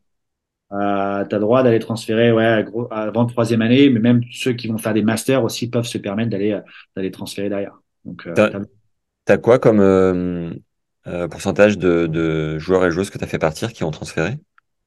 Écoute, le pourcentage, il augmente. Euh, il augmente parce que c'est devenu un peu une mode, une mauvaise mode, je trouve. Euh, Ah ouais? depuis le Covid, le transfert portal, pas mal de choses. Euh, j'ai la sensation qu'aujourd'hui, les joueurs partent en se disant, quoi qu'il arrive, j'aurai deux expériences. Ok. Euh, ce qui n'est pas forcément une bonne manière de penser. Euh, c'est un droit, ils ont le droit de transférer, mais ils sont trop en mode, OK, la première année, ça me va pas. Au lieu de se mettre dans le dur et de se dire, allez, euh, je stick to the plan et, et je me fais mal et je reste là, c'est OK, transfert, j'ai droit à un transfert et je pars. Et je trouve que c'est euh, c'est c'est un, un peu dommage de penser pareil, mais, euh, mais aujourd'hui, le pourcentage, il augmente. J'ai pas le pourcentage exact, mais il augmente pas mal. D'accord. Euh, que se passe-t-il en cas de blessure? Euh, l'université a l'interdiction de te supprimer ta bourse euh, en cas de blessure. Donc, elle te propose bien évidemment de faire ta rééducation à l'université. Et à la fin de l'année, ça dépend de l'université, mais euh, ça dépend de, ça dépend de la blessure, pas de l'université. Mais si en effet tu viens de te faire un croisé, cette deuxième croisée en deux ans, euh, le coach en général, il peut aussi gentiment dire, écoute, bah on paye, mais on paye pour rien, quoi. Tu seras jamais là. Donc c'est compliqué, mais euh, mais il y a pas de pas de possibilité pour un coach de virer à cause d'une blessure. Ok. J'ai quatre cinq questions de fin pour mieux te connaître, Antoine. Mais avant ces questions-là, est-ce qu'il y a quelque chose que je ne t'ai pas posé parmi les 1 877 000 questions que je viens de te poser, auxquelles il faut absolument répondre sur le sujet euh, college tennis euh, universitaire américain, quoi? Je sais pas s'il y a, il y a des questions en, en particulier. euh, c'est plus des, des anecdotes qui peuvent être qui peuvent être rigolotes, mais euh, mais euh, non, pas de questions en particulier. Je pense qu'on a on a on a comblé le sujet. Après, c'est vrai que euh, c'est tout à l'heure je je disais que c'était un peu le parcours du combattant de partir aux US. Et c'est vrai, il faut s'y préparer. Euh, c'est pas parce qu'on prend un agent que que tout va être facile et que l'agent fait tout. On a besoin que les athlètes jouent le jeu aussi. Euh, et, euh, et, et quand même quand on pense que tout est bon, il peut toujours arriver un truc. Et tu vois, moi, il m'est arrivé un truc, une petite histoire. Euh, une de mes joueuses, Sophia Biolay, numéro 51e française, elle part aux US pour aller faire son official visit et passer son SAT là-bas sur place. Elle rentre dans l'avion à, à Charles de Gaulle, c'était pendant la période Covid. Il y a le Marshal qui est venu la sortir de l'avion en disant euh, t'as pas un fameux numéro parce que euh, il y avait que une certaine raison pour aller aux US à cette époque-là du Covid. Ils ont sorti, bon bref, un, un bordel monstrueux, mais c'est plus des euh, des histoires plus que que de, de questions posées. Quoi. On sera bon, un, on euh, sera un top 10 des meilleures anecdotes, euh, si tu veux. Ouais, mais tu vois, mon plus gros kiff, moi, dans mon job, c'est euh, bah, d'aller là-bas sur place, d'aller voir les joueurs, d'aller, Ouais.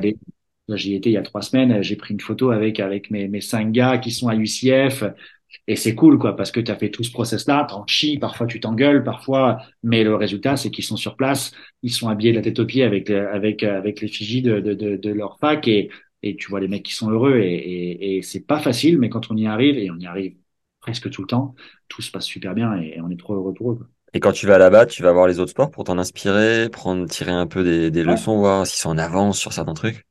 Alors les autres sports, oui, on va les voir. Tu vois, j'étais avec un groupe de, de 15 joueurs et on s'est posé euh, deux heures sur un entraînement de, baseball. Les gamins étaient comme des fous, quoi. Ils se disent, putain, c'est quoi ce sport? Alors que le baseball, tout le monde connaît. Mais de voir un peu l'ambiance, la musique, le, sérieux, la rigueur, euh, c'est important de montrer aux jeunes qu'il y a aussi autre chose et qu'au tennis, parfois, on est un peu des branleurs, quoi. Tu vois, Euh, je vois des entraîneurs euh, et des entraînements en France où bah ça, ça jongle un peu quand l'entraîneur y parle. Au tennis, tu, oh, aux US, tu fais pas ça, quoi. Hmm, c'est oui, coach, euh, t'es- t'es- c'est c'est cadré, quoi. Ouais. Et ça, c'est important de le montrer aux jeunes. Et moi, j'adore aller le voir. Ouais, John Roddick, euh, t'évites de, de parler quand il donne les consignes. Ah, dit que quand il gueule, il gueule. hein. Il nous en a raconté une belle, Paul. Allez, allez écouter l'épisode, Ouais, bah, j'étais là. J'étais là. Énorme, énorme. Ouais, ouais, c'était c'était quelque chose. Euh, alors, les quelques questions de fin avant de terminer. Est-ce que tu as un livre euh, que tu recommanderais aux gens qui écoutent le podcast qui t'a inspiré dans ta vie? Un livre. Euh, je vais pas te mentir, non, j'ai pas, j'ai pas de livre euh, qui, qui Même m'inspire. pas un seul qui à un moment t'a attrapé et que t'as dévoré en trois jours? Walou. Alors, j'ai, j'avais pas lu beaucoup de livres, je, je vais être très honnête, mais j'en ai un que j'ai lu, c'était celui d'Agassi. Ouais, open. C'est l'un des seuls que j'ai lu. Un film et un seul à recommander. Euh, Forrest Gump. Le concert le plus ouf que t'aies vu de ta vie. Euh, c'était il y a pas longtemps, euh, concert euh, d'un pianiste qui jouait du R&B euh, avec avec des bougies partout là. C'était où? C'était à Paris. Ah, génial. Dans Ouais. quelle, quelle salle? Je sais plus la salle. Dans, dans une église. Ok, super. Non, non, pas dans une église. Il y a un pianiste de dingue qui, qui jouait que du rap et du R&B. Il reprenait les morceaux au piano et il y avait aucune lumière, il y avait que des bougies à côté et, fantastique moment avec des potes et c'était génial. Ah, génial. Euh, ben justement, le- l'expérience la plus ouf de ta vie. Alors, j'imagine que la naissance de ton enfant il y a quatre mois est fabuleuse, mais qui sort de cet événement-là? Qui sort de cet événement-là, euh... bah, écoute, j'ai envie de te dire mes années universitaires. Hein. Eh ben voilà. Allez, c'est reparti. Non, non, non, mes années universitaires, forcément. Eh ben alors, du coup, du coup, dis-nous euh, la, quintessence du truc euh, qui en fait que c'est l'expérience la plus folle de ta. Bah, la plus folle, euh, le, petit gars qui vient euh, d'une petite ville où euh, qui parle pas un péco anglais et ouais t'arrives à l'aéroport à Charlotte et puis euh, puis c'est tout le processus en fait d'en chier pendant quatre mois à pas à, à parler avec les mains et puis rencontrer une nana mais qui te fait galérer pendant trois mois et puis euh, les, les copains dans l'équipe et et tu comprends rien parce qu'ils parlent que espagnol les mecs dans l'équipe et et tu gagnes la conférence et et en fait, tu communiques avec ton coach, mais tu comprends rien à ce qu'il dit ton coach parce que ça fait quatre mois que tu comprends pas l'anglais et, et c'est tout en fait, c'est toute cette expérience-là ou qui, est- qui, qui est assez fantastique. Au début, tu t'en rends pas vraiment compte sur place, mais quand tu réfléchis euh, 10 ou 12 ans après, tu te dis mais c'était dingue en fait ce que j'ai fait. Et c'est pour ça qu'aujourd'hui, j'ai autant de kiff à faire mon job. C'est parce qu'aujourd'hui, je paierais pour retourner là-bas. Euh, Mais vraiment, je paierais très cher. Et quand je fais des voyages et que je vais dans, le- dans ces mastodontes d'universités, de UCF, de Texas A&M, et que j'ai des coachs qui m'écrivent en disant euh, la prochaine, le prochain voyage, c'est chez moi, bah vas-y, grave, quoi. C'est c'est trop cool. Et, euh, et quand j'emmène euh, quand j'emmène un groupe de 20 joueurs euh, dans, euh, dans le stade où il y a 105 000 places, le match de football à Texas A&M contre le Miss, que moi, je suis malade comme un chien, je peux pas rentrer dans le stade et je dis à Hortense, profite, je prends un Uber, je rentre parce que je suis à deux doigts de vomir et que je rate, je rate ça, mais je suis défait, quoi. Ah mais ouais. le sport universitaire comme, euh, comme personne ne peut le comprendre. Il faut le vivre pour le comprendre. Waouh, voilà une belle quintessence. Ils s'appelaient comment les, les athlètes dans ton université à toi? Mes, mes coéquipiers, Ouais, enfin non, euh, les ah nous, on les Saints. Sense? Les ça, veut- saint. ça veut dire quoi? Un saint. Euh, Saints. Ah, euh, d'accord, ok. de et on était les Saints. S-A-I-N-T-S. Tu m'en fais un beau de. Exactement. Est demandé marrant, à, que, regarde, j'ai un truc, c'est que j'ai envoyé un ou deux joueurs là dans ma fac à Limestone et euh, ils m'ont envoyé une photo. Il y a encore un trophée avec écrit Antoine Ledoré dans le bureau du coach avec Player of the Year, je crois. Ah, MVP. incroyable. Il me dit putain, en fait, euh, l'agent, on a un agent, c'est une, c'est une resta dans, dans l'équipe quoi. magnifique ça. Ouais, beau, c'est ça. un- des petits trucs qui sont. Qui sont J'ai, demandé à Paul, euh, lui, c'est en université, c'est les Knights, les Chevaliers. Euh, je lui ai dit, euh, parce que lui, c'est récent, là, ça fait que quelques mois qu'il y est. Je lui ai dit, est-ce que Ouais. tu te sens chevalier? T'as mis combien de temps à te sentir sain? Mais un vrai sain, attention. hein. Et à s'encourager, à le respirer, le truc, à le vivre. Tout de suite, en vrai, tout de suite. Ah ouais, t'as pris le pli, direct. Ah, mais toi, t'es américain dans l'âme, c'est pas pareil. Non, mais tu es obligé de te mettre dans le mood. Moi, j'ai vu, j'ai vu Polo là il y a trois semaines. Euh, j'ai vu Polo en France aussi, mais c'est un autre homme. Euh, Sophia Biolay qui est pareil, qui est là-bas. Euh, Liam Branger que j'ai envoyé qui est à moins 4, qui est à UCF, qui est le mec le plus calme, le plus gentil. Là, tu le vois hurler, les veines, les, les, c'est fantastique. Et en fait, tu te mets dans le bain parce que Ouais. parce que tu as la foule qui est derrière, tu as les copains sur le terrain numéro 1 qui gueulent ton prénom alors que tu es sur le terrain numéro 6, et tu vis un truc qui, qui, qui, que tu n'as jamais vu en fait. Alors oui, tu les vois aujourd'hui sur les réseaux sociaux, mais tu te mets dans le bain et en fait, tu prends goût à ça. Et si tu le fais pas, les coachs peuvent te le reprocher. Hmm. On te reproche un peu de pas jouer le, le, jeu, de, de, de, gueuler pour les copains et c'est ça qui est beau. Si c'était à refaire ou si t'avais, euh, si ta fille demain te dit, euh, papa, je veux partir aux US, qu'est-ce que tu lui conseillerais? De bosser son anglais. Ah ouais? Bah, parce que finalement, si tu parles anglais mais que tu joues t'as pas un bon niveau sportif, peu importe le sport, il se passe rien. Je vous conseillerais d'avoir euh, d'avoir 18 ans de, de, de travail ou ouais irréprochable à l'école et forcément de faire le sport où elle peut être euh, si elle veut être compétitive euh, compétitrice. J'espère qu'elle le sera en tout cas. Mais mais de se donner dès maintenant parce que c'est pas l'année de ta terminale que ça joue quoi. Ça joue les dix années d'avant. Et par contre ce que tu peux avoir le reward que tu peux avoir grâce à ton sport et grâce à ton éducation mais c'est, on se rend pas compte, mais c'est grosso modo un chèque de 400 000 balles qu'on te donne pour aller étudier dans des universités américaines avec une expérience de vie de dingue, quoi.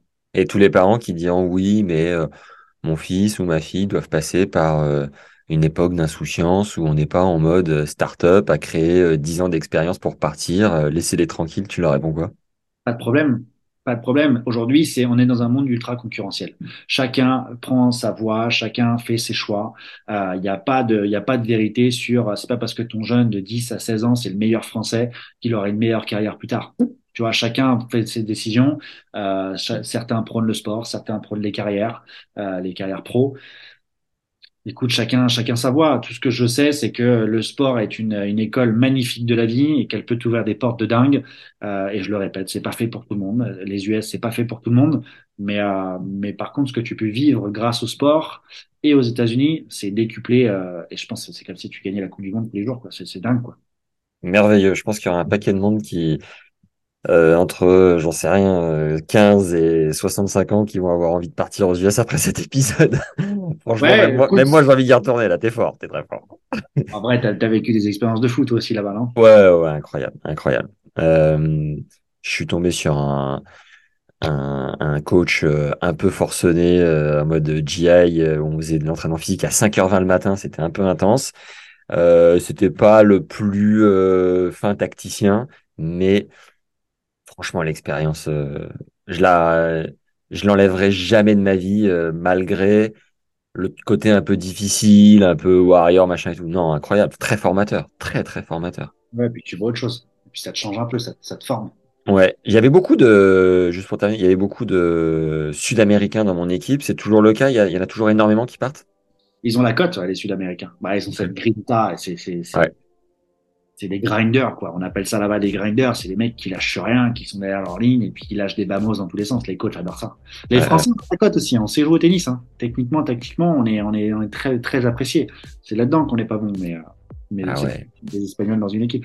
Ils ont peur, les, les coachs, de parfois de s'engager sur des Français en se disant, oh là, ça va être une mouilleuse ou un, ou un feignant euh, sur l'entraînement physique? Alors c'est pas le, le côté euh, feignant mouilleuse qui fait peur au coach, c'est est-ce que le gamin va être coachable? Euh, c'est surtout ça. Est-ce que le mm. français va être coachable? Parce que le français, il a quand même cette réputation de, de, de, de rechigner un petit peu et il sait un peu tout en fait. Il a un peu tout fait, tout vécu. C'est vrai. Et euh, parce que oui, on sait jouer au tennis, que tactiquement, techniquement, on est très fort, on est les meilleurs du monde. Mais par contre, quand il s'agit de se faire mal et, et, de se mettre dans le rouge, on n'est pas les meilleurs là-dessus. Ouais.